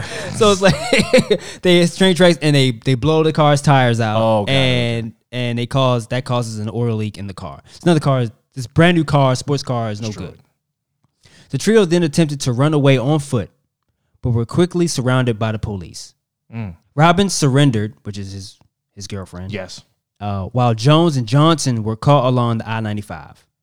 Jones and Johnson were both charged, and after a brief, unsuccessful attempt to escape, Jones was found guilty and sentenced to a total of 35 years imprisonment Whoa. for robbery, kidnapping, and grand theft. That feels excessive a little bit, huh? Dangerous things. Yeah. Put a guy in a trunk. 35 years. Yeah, man. So sources said during Jones's time in prison, he was violent, um, a very uh, mischievous inmate who was reprimanded a total of 36 times for offenses such as fighting, assaulting other inmates, hmm. weapon possessions, which is wild. Yeah. I guess like I guess a Like knife. I think like, I always think like they got some shit in there. They got like, A gun? stuck a gun in, stuck a gun in there. No, if you can boof a gun, put a gun in your man purse or whatever, yeah. that's crazy. And, and if you get a gun in prison, you run prison. Yeah. Imagine somebody being like, all right, keep talking like that. I'm going to shoot you at lunch. That's wild. That's like, in what? In prison? Yeah. I don't know why I think of that, but yeah, knife. Yeah, it's a, knife. slingshot, a piece of bed a that they sharpen. you know, something like that. A spitball. Uh, this- I mean, weapons possession. oh, these guys are boiling baby oil. Yeah, so he got uh, weapons possessions, disorderly conduct, and you know some other type of offenses. The most notable of these crimes was inciting a prison riot in the Liberty Correctional Institution at Bristol on January 23rd of 1991, for which he was given more prison time for that. Despite all of his violations, he was released from Tomoka Correctional Institution in Daytona Beach on July 1st of 1997 due to prison overcrowding. Wow. So he didn't even do half of the time. They just let him out. It was like It's packed in here. you causing too much trouble in here, Yeah. and it's a shitload of people in here. So we just gonna You know what, man? You're too dangerous for prison. So we're going to let you back out into the world. away. Good luck to the people out there, you know? So after he was released from um from prison because of overcrowding, from the period of 1999 to 2001, Jones was repeatedly jailed for very a variety of offenses ranging from stalking, drug possession, and violating restraining orders. Mm. But either served short sentences or the charges were dropped entirely. Wow. On October 10th of 2001, he was arrested and charged with assaulting his then girlfriend and stealing a gray 1988 Ford Fiesta from a car dealership. Same crime. Same crime. So he stole the Ford Fiesta from the car dealership, but as the district attorney felt that they were lacking credible evidence, the charges of grand theft were dropped and Jones was allowed to plead guilty to two misdemeanor charges for which he was given an eighth month prison sentence for. Wow. So I mean, like he's been getting this. He's been getting lucky, man. Right. And it sounds like they just released him like not on pro because he's breaking the laws and he but since 35 years, it sounds like they let him out with no supervision or oh, stipulations. like you, you you you were let out and committed other crimes. Like why didn't you get have to go back? Yeah. No. On May 14th of 2002, another girlfriend of Jones reported him to Fort Lauderdale police for allegedly drugging and raping her mentally handicapped teenage son. Wow. Yep. Yep. That is an esca I mean, I've never we didn't hear about that. That's a new thing. Yeah. Jesus. Yep. So according to the statement, Jones and the victim had spent most of the day drinking, riding bikes, and using Percodan together. Percodan is asp- uh, aspirin and oxycodone. Damn. until they eventually went to chill at the girlfriend's house after drinking and swallowing more um, per- Percodan. So perks, is that what perks are? You know what? I looked that up, right? Uh-huh. And That's Percocet. Percocet. That's Yep. Percocet. So I said mind. it's. I, I thought it was the same thing too. Yeah. I saw Percocet, and then it's a totally different. And I was like, oh, but I, this I never heard of. But I, but I re- immediately thought it was Percocet. Yeah. I bet it's like the same property. Probably Like the what you said is aspirin and oxy what? oxycodone. So probably oxy Percocet is probably something else in oxycodone. Yep, yep. Percocet and Yep. then Perca Perca Percodan. Percodan. Yeah. Yeah. Yep, I thought the same exact thing. So they went to the girlfriend's house. They took more drugs. Um, so the victim was supposedly left left near inc- incapacitated, which allowed Jones to drag him to the be- the bedroom, mm. and this does this, this does get graphic. Continuously rape him for three hours. Six weeks after the initial report, the assistant state attorney for Broward County, Lauren Kovitz, announced that she would not press charges due to the unlikely chance of a conviction. Because of this, Jones was never prosecuted for this supposed crime. Wow. Now let me ask you this, because before he goes to prison, he's a he's a career you know, uh, aggravated assault, you Yeah. know, fighting people, stealing cars, this, that, and the third. Do you think? And this is I don't try to phrase this properly because I'm I'm not saying being gay is a choice, but I'm saying in prison, uh, sexual assault is an act of aggression of dominance, and he was turned up in prison, being a menace, Yeah. causing riots and stuff. Do you think this was some kind of learned behavior in prison that he possibly adopted out of prison? Because we never heard anything about him sexually assaulting or raping anybody before he went to prison. Probably because he has from the from the the reports he's had girlfriends. Uh huh. So I think what he's doing, he's he had to have learned this and He's why like, this he was. is, I have an appetite for this. and this doesn't. This is not like and this is not like an outlier. This keeps happening. The rape The rape keeps happening. to that boy. No, to, Oh, like to other people. victims, Oh, wow. Yeah, yeah. So it, yeah, so it, it wasn't a s something that we have seen in his case file before. Then he goes to prison and he's let out after years of like doing real jailing, Yeah. fighting in prison and, And- yeah, riots, yeah. and, In and living that real constantly, prison yeah. life, yeah. But I'm talking about that stretch, Yes. where he was, you know, written up and Yeah, all yeah. this stuff. He, you know, that comes along with it, fighting for your manhood, Yeah. taking other people's manhood. We, Yeah, man. we discuss it. It's prison It's survival. Is, it's it's the jungle, Yeah. and I feel like maybe he came out and that's like a that's the thing he does now. Probably. I'm, It's just a guess. It's, yeah. obvious, it's just a guess, but it just I'm trying to connect the dots because that just came out of nowhere. You know? yeah. Yeah. yeah. I mean, that's cause for him to jump to that, yeah. something like that's that. an escalation. Yes. Severe from Yeah, yeah, he yeah. he gets out, stealing goes cars and- and, he still does that. He Yeah, gets yeah. out, steals another car. Yep. But now he does that yeah. When he was a guy that didn't kill the guy who he the dealer. Yep. You know, like that's a big escalation. Yep. A kid. Yep. So in July of 2002, Jones befriended 24 year old Keith Gross, an employee at a local store named Kitchens to Go, which is like which is a, a retailer of they sell discounted cab- cabinets and shit like that. Okay. And the pair would often smoke weed together, presenting himself as Bam. That was like He's like his nickname? That's how- yeah. yeah, his nickname. Damn. So Jones was introduced to Gross Gross's employer and friend Ken Walker, right? So now we have Bam or Henry. Uh-huh. We have the guy he's worked with is Ke- Keith Gross, and now he has his other coworker, Ken Walker. Okay. So Ken Walker, who warned to who warned him to steer clear of his new quote unquote friend Yeah. because he had a bad feeling about him.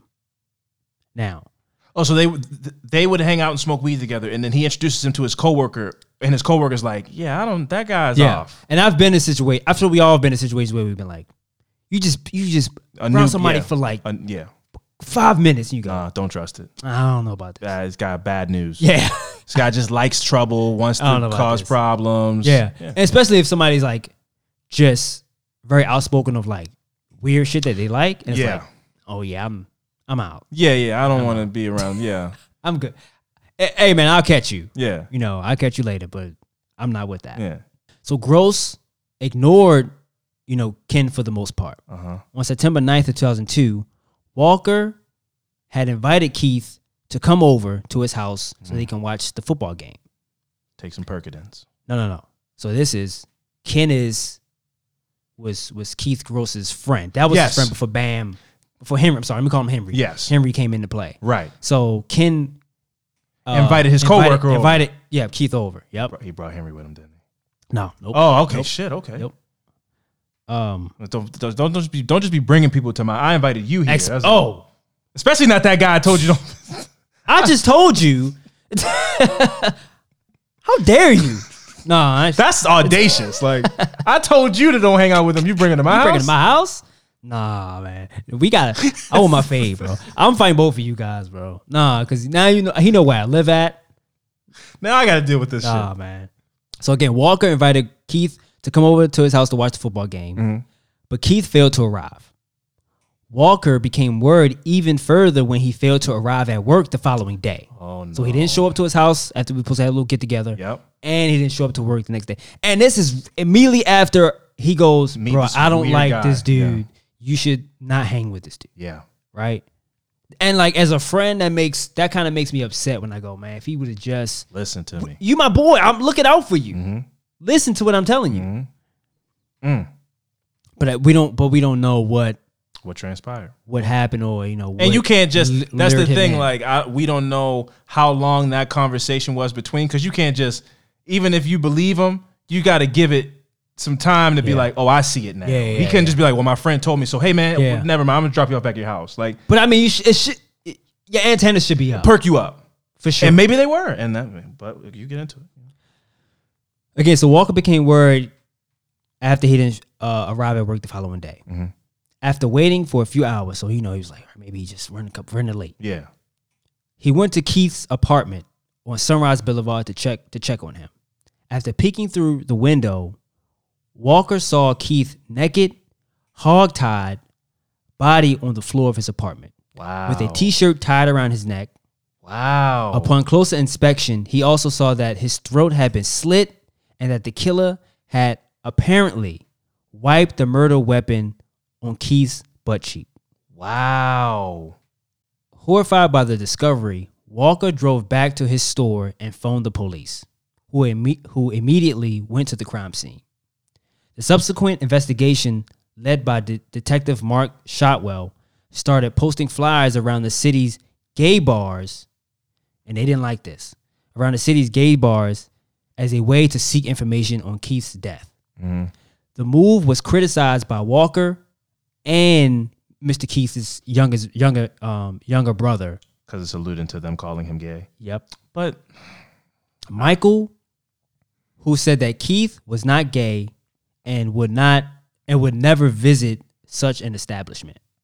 that's you know homophobia is kind of crazy. That's crazy that that's what you're focused on. I mean, your brother was sexually assaulted. I mean, Yeah. why are you gonna try to hinder the uh, the investigation by saying don't look there because my brother would never do some gay shit? Yeah. Like, Because by you know, but by the information that they have what happened and it being his brother, they don't want this negative well, supposed to them this negative image of Yeah. him being gay out to the media or to the public. right?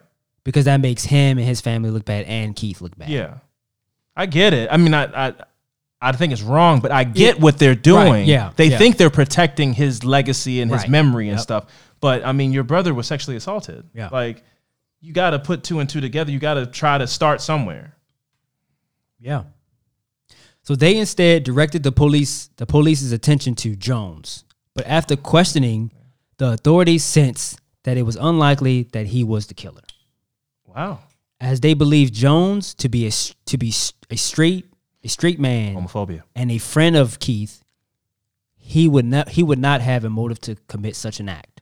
So because they judged that he was straight, quote unquote, they were Straight- like, yeah, we're looking straight- for like a gay, like a flamboyantly gay guy. Straight and his friend, they was like, no way he has the motive to commit something like this. Because of this, Jones was never arrested, and the case went cold. So the co-worker didn't step up and go. And the only thing I said after that was wow, because I'm like, that's y'all bring him in, that's it. yeah. Well, clearly you're, you know, He's not gay. you're wearing FUBU jeans, so you know you're not wearing heels or anything like that. So It's you- 2002, so it's like he wearing baggy clothes. He's Yeah. no way he's gay. Yeah, he's not gay. No. Did you see what happened? We we tried. We did the test. We brought him in a picture of Maya. Yeah, but I mean, like, We saw how he perked up when we Yeah. showed him Maya. yeah, even if the coworker came in and said something that's like, well, we brought him in for questions. It's like we brought him in Yeah. and we questioned. So like, And what else? Super straight. What else you want us to do? Yeah. He said they were friends. You're saying you met him with him, so they are friends, right? He's like, no, but they had just met, and I told him, you know, that doesn't really. That don't work. I told him that he isn't a good friend. It's like, Yeah. well, I mean, I don't know what to tell you, man. Yep. He really likes Maya, so I don't. He's straight, clearly, and uh, you know, so yeah, a, a gay guy did this. Yep. So on August 22nd of 2003, Jones was accompanied by a 20-year-old homeless sex worker named Tavares Young, whom he had picked up from a bar in Fort Lauderdale in his Dodge. After paying him to perform oral sex, Jones asked Young to accompany him on a road trip to Bartlett, to Bartlett, Tennessee, where he once lived. Mm-hmm. While driving through the town, Jones stopped by the house of an 82 year old Clarence and 64 year old Lillian James, an elderly couple who were well known in the, in the you know in their neighborhood Yeah. for their friendliness friendliness towards strangers. Oh no. Clarence politely asked Young to move a lawnmower to the backyard, which Jones u- utilized to his advantage to go inside.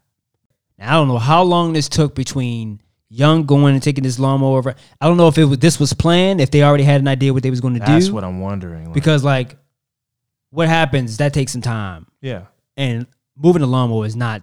It's not. It's not a difficult no, task. That but unless he gets half an back there and he's like, "So what kind of lawnmower is this?" yeah, exactly. just asking, milking. Yeah, Yep. There, he tied the pair up and proceeded to stab and strangle both of them before ultimately slitting their throats with a pair of scissors. Oh my god. The blood soaked Jones was soon discovered by Young, whom he ordered to help remove the, the bindings from their bodies. So maybe he didn't know. Yeah. Uh, so after they removed the um, the bindings from their bodies, they ransacked the house.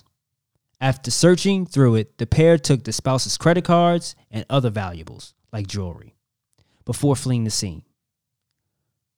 According to a later testimony from Young, Jones threatened to kill him if he ever told anyone about the crimes, and even raped him at a rest stop. Wow. Um, so they did this before uh, the pair made a stop in Mississippi to buy a white four door a white four door Lincoln Town car. So now they switch cars. Um, now they have stolen credit cards and jewelry and stuff like that. The Jameses' bodies were found by the police on the following day after their daughter phoned in the report that something was wrong. News of the murders quickly spread around the area, with many locals shocked that somebody would kill the Jameses. Bartlett police released a statement announcing that they believed the crime was committed by two black males who were last seen in the vicinity of the home. But at that time, they were unable to identify who were there. In the meantime, Young and Jones were pulled over by police in Melbourne, Florida, which resulted in Young's detainment as he had outstanding warrant for an unrelated crime. Mm.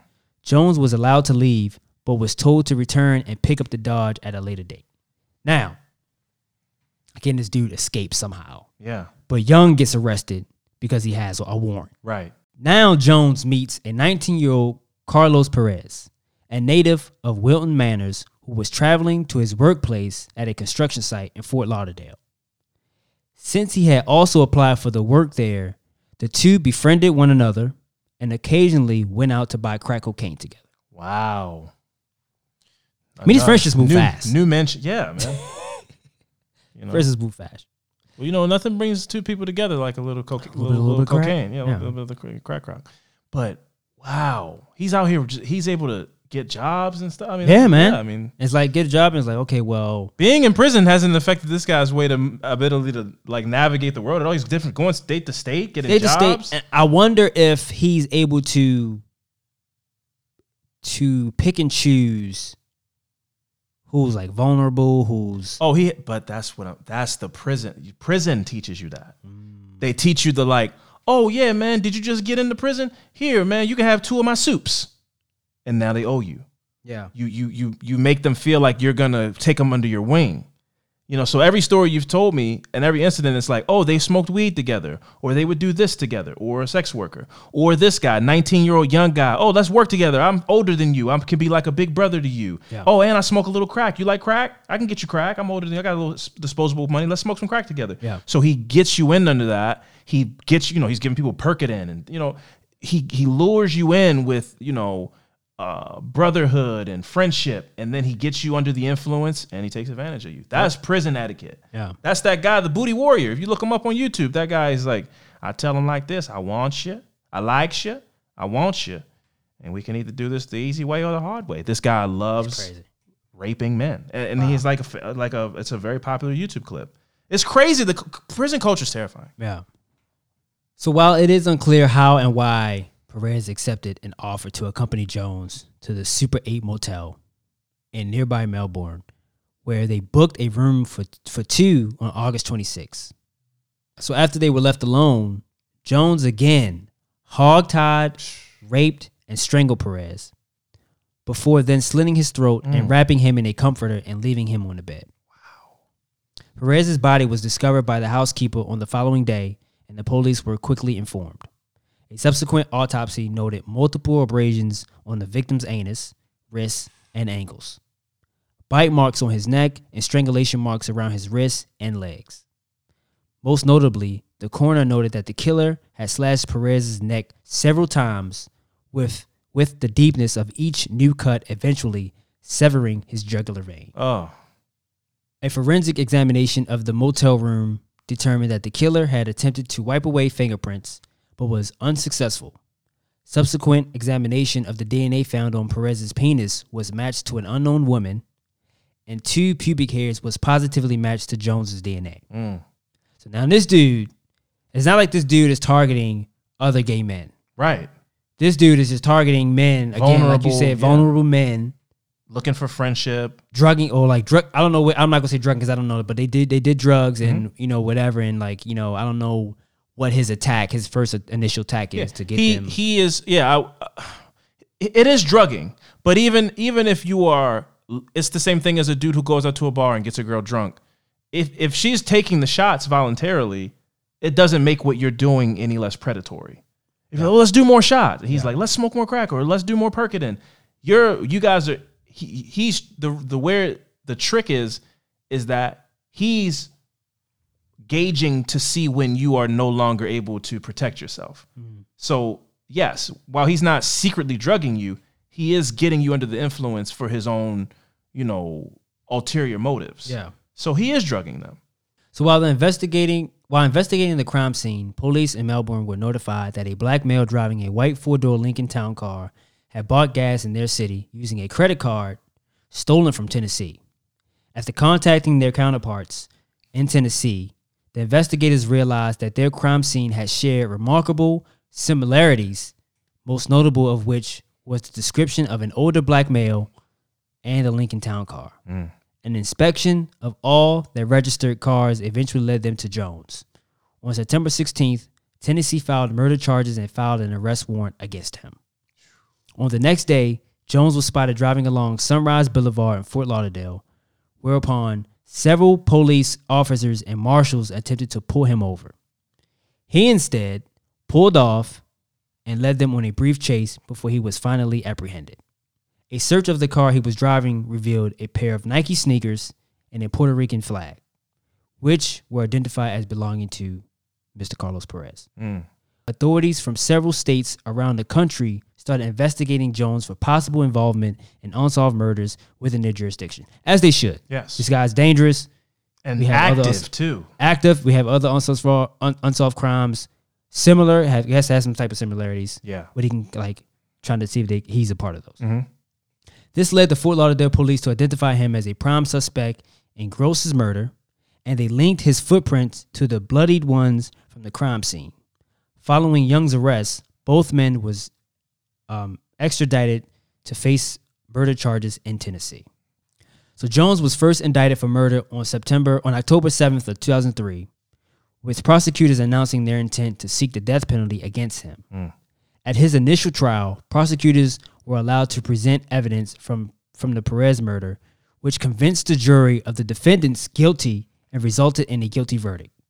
In the meantime, Young pleaded guilty to two counts of felicitation of first degree murder and was sentenced to 13 and a half years imprisonment.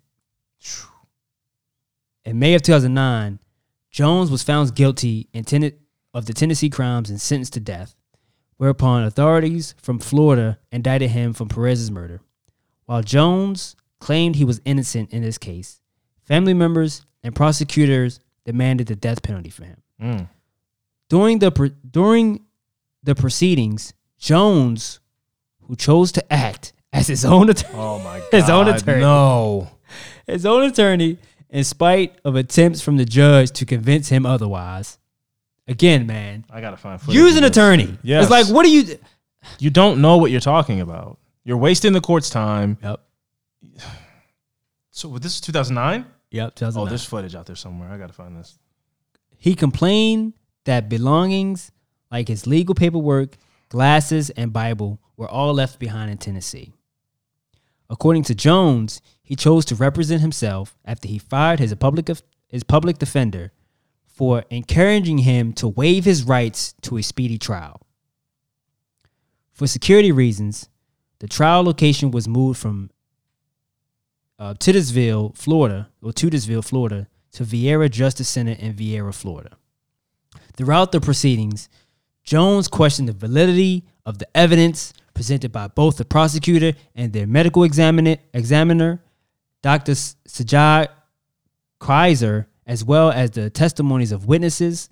At times, he simply complained that he did not have full access to all evidence in the case, and on one occasion apologized about causing confusion in regards to an incident concerning a report and one of the witnesses.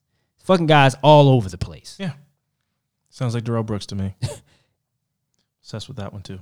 In the end, the jury found him guilty on all counts and recommended the death penalty. After the announcement of the guilty verdict, Jones appeared unfazed, and some even say that he even smiled. He was officially sentenced to death in May of 2014, with the verdict being openly welcomed by Perez's father and the father of Keith Gross. That's such an escalation, man. So yeah. Um. So I, I have a like the last little bit here. Okay. Um. Just about what happened after that part of the trial happened. So that same year, Jones's death sentence was automatically reviewed by the Tennessee Supreme Court, which ruled that the verdict should be overturned, citing that the fact that the state law prohibited admission of evidence from unrelated murder cases. Because of this, a new trial was ordered. After a six day trial, he was found guilty on four counts of murder, two for premeditated and two for felony murder each, and given four separate death sentences by Justice Mark Ward. Before the end of the trial, Tavares Young, who had been released from prison by then, Uh huh. you know, he did his time, was ordered to testify, but instead hid out somewhere in the South, South Florida because he did not want to go to court again. He said, man, Wow. fuck yeah. that. I'm, I did my time. fuck that, man. fuck him. Yeah, I'm Whatever. over. I've moved on from. You know what? And I guess I kind of because again, this guy, you got to think this guy's down on his luck. Sex Yeah, man. Work, sex working, get picked up by the wrong guy. Yep. Ended up at a house. He guys. He, could have been dead. Elderly, yeah. And he, he was sexually assaulted. Yep. Brutally murders this elderly couple, and then you get 13 years of your life stolen. I I think I might be uh, inclined to go, hey hey man, y'all, tr- I'm not coming. I moved on. Nope. I don't want to see his face. Yep. I don't want to make eye contact with him. I'm good. I, I get that kind of. Since then, Jones had reportedly attempted to have his sentence commuted, but so far has been unsuccessful. His last appeal to the Tennessee Supreme Court was denied in 2019. Mm. The court instead upholding the original verdict. As of May of 2022, he remains on death row at the Riverbend Maximum Security Institution in Nashville. and that was the story of Henry Lee Jones. I mean, reading this story, I was like, man, again, like you've, you know, said that you know, the prison system didn't do him any, you know, anything positive. No, He went in there, got worse. became a worse. Whatever he learned in there, he just came took out into the institutionalized. yep, mm-hmm. came out into the real world and just like turned it up a little bit. Yeah, and that's why like I'm careful. I'm gonna have to. I'm, what I'm gonna do is obviously, um, if anybody has any leak links or anything like that, I, I don't even know what the this would be a link to. But you know, when they talk about um, being institutionalized, a lot of times people think about you come home and you still make ramen a certain way. You make little tuna packs, like things that you bring home from you. You're on a routine Yeah. but I don't. I'd I'd like to see if there's any kind of statistics on, you know, men who have gone to prison, never had any history of sexual assault in their case files or in their crime history, come ho- and then maybe in prison, whether they were sexually assaulted or were involved in sexual assault behind bars, come home and are now like violent rapists or something like that. Yeah. Like if that's something you can be institutionalized into as well. Because they don't talk about the bad. Like, you know, people make their jokes about, yeah, you mean you still eating uh jelly and ho-hos Yeah. at home in a in a house? You're not in prison anymore, you're still eating like you're in prison? But what uh, what of the crimes and the bad stuff of that do you bring home and still are institutionalized about? Because that's I, again, like that's just what this feels like. Obviously, we don't know this guy. We don't know what he was doing on the streets, but it just didn't sound like sexual uh, sexually assaulting men was a part of his you know day to day life or his mo before he went to prison. Then he comes home from prison and he is a violent and serial rapist, like and murderer.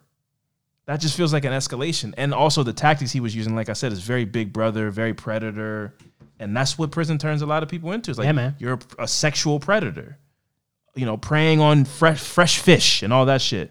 Oh, a small guy, young guy, 19 years old, construction site, and you act like the older guy showing him the ropes and get a, and I can get you access to some contraband. Yeah. Get you some drugs. We can do drugs and I'll bring you to a vulnerable spot and take advantage of you. Yeah. That feels like that feels like learned behavior.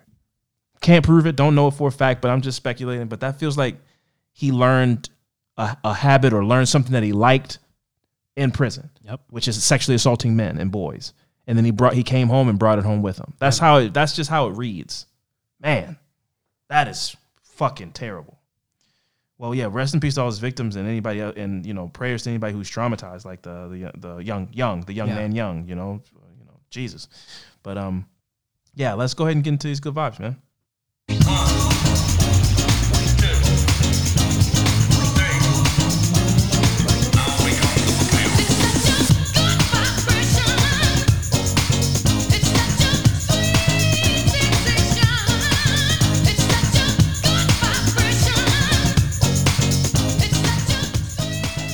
That's right, folks. It's time for some good vibes to lift the spirits up a bit. It's uh, we are coming to you live from Super Bowl Sunday. Uh, you know, so uh, we're trying to finish this up with some positivity before we go watch, you know, some old good old fashioned American sportage and everything like that. So, Fran, you want to go first, or you want me to go first? How Yeah, I'll go to- first. Okay, cool.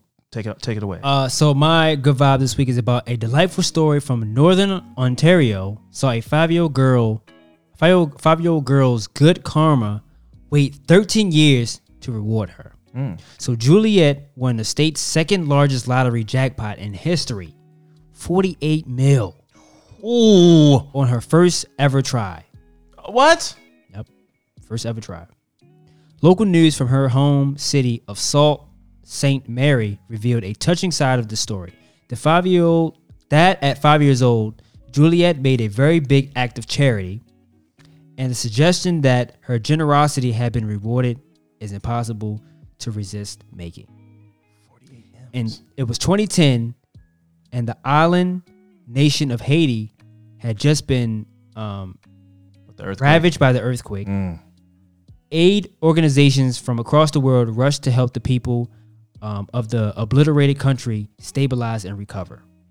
Also, real quick, Fran, pr- prayers to Turkey, man. That um, Yeah, man. that was that was that was that's sad. that's rough. That was rough. But sorry, go ahead. And Marie Greyhounds hockey team ice rink, a branch of the Canadian Red Cross, had set up a table to help raise money for Haiti. And Juliet and her step, her sister Sophia, I'm sorry, Sophie, were determined to help.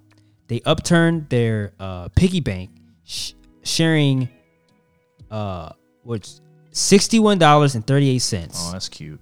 That's sweet. that that's they- all they had. That they donated. Yep. That's all they had. Then last week, Juliet stepped forward as a young woman to claim. First of all, I'll be anonymous. Um, Right? Stepped forward as a young woman to claim the forty-eight million dollar prize Mm. at the Ontario Lottery offices. She took pictures. Now you wouldn't even catch me. I'm not taking pictures. No. I'm not telling my name. Nothing. Mm-mm. Nothing. All you're gonna know is that I quit, but you could Yeah, you that's could make it. up your own. You can put two and two together if you want. hmm But that's it. Forty-eight mil. As far as you're concerned, I just got I found a better job. Yep. So she told she told SooToday that she was on her way to bring her grandfather some ice cream. I called him on the phone asking what kind of ice cream he wanted. She recalled, and he said to me, "You just turned 18. Go buy a lotto ticket. Test your luck." Ain't that something? That sounds like Willy Wonka in the Chocolate Factory, where they were like, "It's your birthday, Charlie. Here's six pennies to go get a candy bar. One candy bar, and Yep. it's the candy bar with the golden ticket in it." Yep, yep. I go to the corner store and I'm in my car. I didn't know how to buy it, she said, laughing. So I had to call my dad. I said, Dad, Grandpa wants me to buy a ticket. How do I how do I do it? He said, Oh, just go inside and get a quick pick. Yeah. Fortunately for Juliet, her father is a financial advisor. So she got somebody great in her corner. Uh huh. Um, so it's unlikely I mean, to burn a hole. in my her grandfather's a gambler. He has a severe gambling addiction. She could have called him and got the advice on how to do that. Do what? Buy a lottery ticket. Oh, I wasn't talking about that. I was talking about Oh, her dad the being a money, financial having the advisor. money. Yeah. Oh, okay, I thought she's saying like because he called Calm and, down. and he knew. Because he's a financial advisor. He's like, oh yeah, Yeah. just go in, ask for a lottery ticket. I was like, that's not. That doesn't mean anything. Don't need to be a financial just advisor. read, so she will burn him a hole in her pocket with money, man. yeah, man. She has a uh, dad is she's she's in a good I got spot. fence. I don't like people putting their education up in, fr- in my face like they're better than me or something like that. Like I know I could t- I could have told her how to get a lottery ticket. You're saying the 48 million. Yeah, man. All right, the financial advisor would come in handy at that. yeah, man. Yeah. Okay. So now Sorry, she my won't be bad. blowing through forty. Okay. blowing through forty eight million dollars is wild. No, it's very. I can't even Happens. I know it happens, Happens. but I just can't. Like how? I don't think MC Hammer was worth that much money, but he blew through a lot of money. Gold toilets and all type of stuff. Like why? Why you need a gold toilet, man? But imagine having that much money where you just like I don't know. I just bought it because I can. Just because it. because it exists. That's what a lot of people do. It's like, oh, the Bugatti costs a million dollars. Well, like, psh, I mean, I need to have one of those. Yeah, but, but that- you can buy one of those if you're worth a billion dollars. But people That's aren't. not a whole. people are buying those worth That's- ten million dollars. Like, wild. you just gave away a tenth of your money. I'm not doing that. You don't need that car. No, You're never going to drive that fast, ever. like you know, this thing can go 400 miles an hour. So what? Why do you what? You know, if you drive so fast, the tires melt. Why would you need to drive that fast? it's crazy. Yeah, once you hit 250, the parachute engages. Like, why would you be doing 250 miles an hour in a residential neighborhood? Why would you need the parachute to engage? it's crazy. Anyway, my good vibe story is about a lady named Miss Patty, and she has made over 7,000 hats for the students that ride her bus. So she's a bus driver. So many employees of the school system leave behind important memories with their students. But for bus driver Patty Reitz, she principally leaves behind a memory of friendship and warm ears.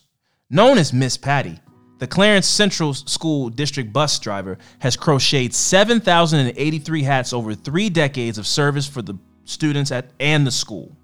Her career included years working in the elementary school's cafeteria, but she be I love a, a nice, friendly cafeteria lady, by the way.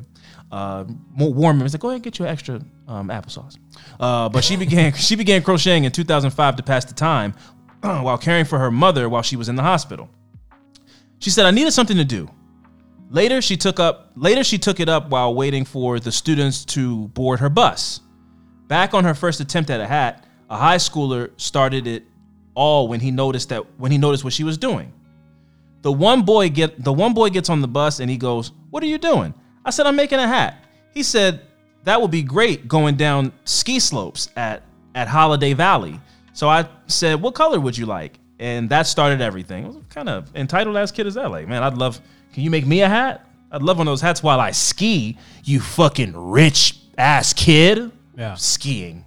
Anyway, her abilities are either an Oh, her specialties are either an elf hat with uh, pom pom, with with pom pom, or a sort of potato sack shaped affair with tassels on the corners. She uses colored yarn and buys it all herself, though she regularly receives gift cards and other presents, certainly around Christmas time, to pro- pro- stock up on um, materials. Um, she cares. She cares about her students, said the third grade teacher named Deborah Bosworth. Any student that I've had that that has been on Miss Patty's bus gets a hat, and they also get a friend. Miss Patty is one of the favorites. Despite the tremendous amount of work that she's already done, Reitz says that she has no plans to stop with her hat making. The bus driver said that she's already getting organized for next year's bus riders. And she said, I'm going to do it until I can't do it anymore. And uh, there's a video, of course. Now, what I would say is this is a perfect opportunity because the internet is so great. You need to start an LLC and start making Patty's hats. Like, come on, man. Ship those across the world. This is your opportunity to become a mogul. Yep. And I hope she's taking the opportunity to use this viral moment to start Patty's hats. And I mean, I don't know if she wants to quit being a bus driver. I'm sure she loves it. She's been doing it for 30 years, but you need a retirement plan. You got to get that nut. You got to get that nut, stow it away for when hard times. And Patty's hats is it. That's my advice to Patty. I hope she takes it.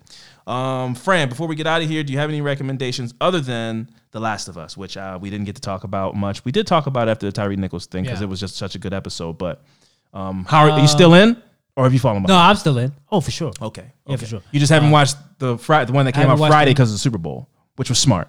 You haven't watched it, and I haven't watched the one before that Ooh, because good one too. Because of again, Steph's her overnight schedule. and I Yes. have to wait to Got it. you know watch. you guys watch it together. Yeah, yeah. um, What a show to pick to watch together, man. The one show you like, Yeah. you're like excited to watch. You're like, yeah, I gotta oh, wait. We agreed. Yeah, I gotta Yeah. wait. Um, I did. I told. I, I told you I watched Call Him Miss Cleo. Yes. Watched that that was. That I didn't know they did that lady so dirty like that. Yeah, man. I thought when You I finished when- it? Yeah, I finished Okay. it. So I had only gotten to the point where they were like, she's not even really Jamaican. Yeah, yeah. I didn't know. I didn't. I hadn't gotten to the point yet where they go, oh, she was just a spokesperson. Yeah. They she wasn't making any money. oh, they robbed her blind. Oh, it's crazy. And they they made millions of dollars off Again- her likeness and everything. And uh, Simone. Uh, Raven Simone. uh, You know what? Raven Simonier. Yeah, I was. you saw that? yeah, that's crazy. That she let that rock for like thirty years. Like her name is not. We've been calling her Raven Simone for thirty years. She's like, my name is Simonier. She's like an African. She was- she's like from an African tribe or something. Like, like she's She was- Kenyan or She was something. on there and was like, what she said was like, it was funny because she said that, oh, what do you know? White people taking advantage of a black person or just Yeah, whatever of- and yeah. making millions of dollars. so much money. And it was so nasty. The last part of it was, I don't know what, I still don't know whether or not she was Jamaican or anything, but she influenced all these white people. And at the end, they're like throwing uh, gasoline into a fire and burning notes and shit. Like she, like she taught them kind of spirit. Yeah. Like they learned from her some kind of spiritual thing. And then they cut to all these Jamaican people who were like, yeah, no, we knew she wasn't. Oh, she She's not fraud. Jamaican. Yeah. But then them cut into these people wearing like these white people wearing beads and you know being like, oh, she taught us about the magical arts of you know Yeah. Jamaican voodoo, and Yeah. all these Jamaican people were going. She wasn't Jamaican. Yeah. So I thought that was a cool contrast where Yeah. she it, even you know sad that she died and everything, but even in her death, she had convinced all these new people who became her friends at the end that she was just this spiritual lady, and maybe she was. Yeah. But eh, all the other people that who were Jamaican were going. Well, I don't know what she is, but I'll tell you what she isn't, and that's She's- Jamaican. She's, not Jamaican. She's not Jamaican. Yeah, yeah. So you it's, know, it's just it's, it's, I like seeing those type of documentaries because like you grew up seeing that on TV as a young kid, but you So have much. but you don't you forget. you forget. But Mm-hmm. like, during the time you go like, oh, it's just a, like a lady that's Super famous for some super reason. famous and she has a commercial for like doing uh what is it Psychic reading. Mm-hmm. psychic reading. But then when you get older and somebody been studying this story for so long and come out with a documentary, you go like, oh shit! Like it wasn't just what you saw on the TV Yeah. television years ago. and you and it's so much deeper than that. It's so much deeper than Yeah, that, and, no. and I see that I'm like, damn. Yeah. I, I like seeing documentaries like that. Oh, I loved, I loved, I loved the Call Me Now documentary for sure. Um, yeah, no, I've been watching The Last of Us for sure. It's, I don't, I don't want to speak prematurely, friend, but um, there are, it's, I think it's four or five episodes in. I can't remember the episode that's now out because early because of the Super Bowl. They put it out Friday. Like I said, that's smart, so they don't have to battle, compete with the Super Bowl. Yeah, Um, it might be one of the best shows that ever made on television. I I mean, the way that they're able to introduce people in one episode and make you care about these people. The third episode or fourth episode, I can't remember which one, where they have Nick Offerman from Parks and Rec. He plays a gay man who's a survivalist. Yeah. And it's one of the most beautiful things I've ever seen. It really showed you know the loneliness of the apocalypse and Yeah. then finding a purpose and finding a person and building a life together like finding Yeah. something bright in the dark fucked up world and it was fucking beautiful I'm glad. I'm glad that that didn't turn left too. I'm glad it didn't make that where it was like, oh, it was a setup. I'm glad. It, yeah where glad yeah they happen. really they really cared about each other yeah that was yeah and for it to be a person that's like, oh, I'm waiting for doomsday type of situation. Yeah, But it actually happens. Yes, and he's I like, was right. I'm well prepared for this. Yeah, I got everything. When he fucking came funny, out, he v- went to Home Depot, Oh turned the God. gas on to his Yeah. house. He was eating deer. Yeah. And it's like, yeah, man, it's, it really it made me laugh because you know all those fucked up racist people. Maybe the, let's, not, let's not let's not say racist, but all those people, rednecks, and all those terms we use.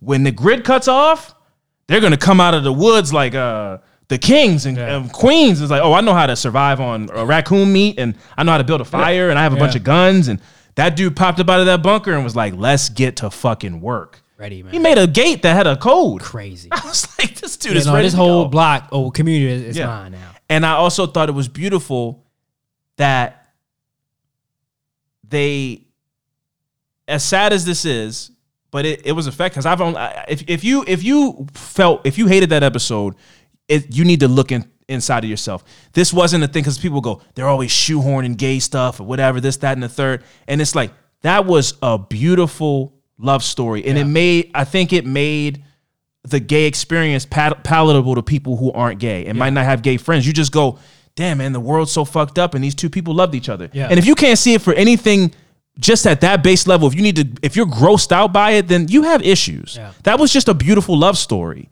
and I think that that was dope that they made that palatable that way Yeah. to, to a show that gets millions of viewers every week, you know? So I thought that was a really cool thing that they did. And I understand it's probably part of the game, like the character might have been gay or whatever, but still, they could have decided to not make him gay for the show. They could have just not done that and made it a woman. They could have done that.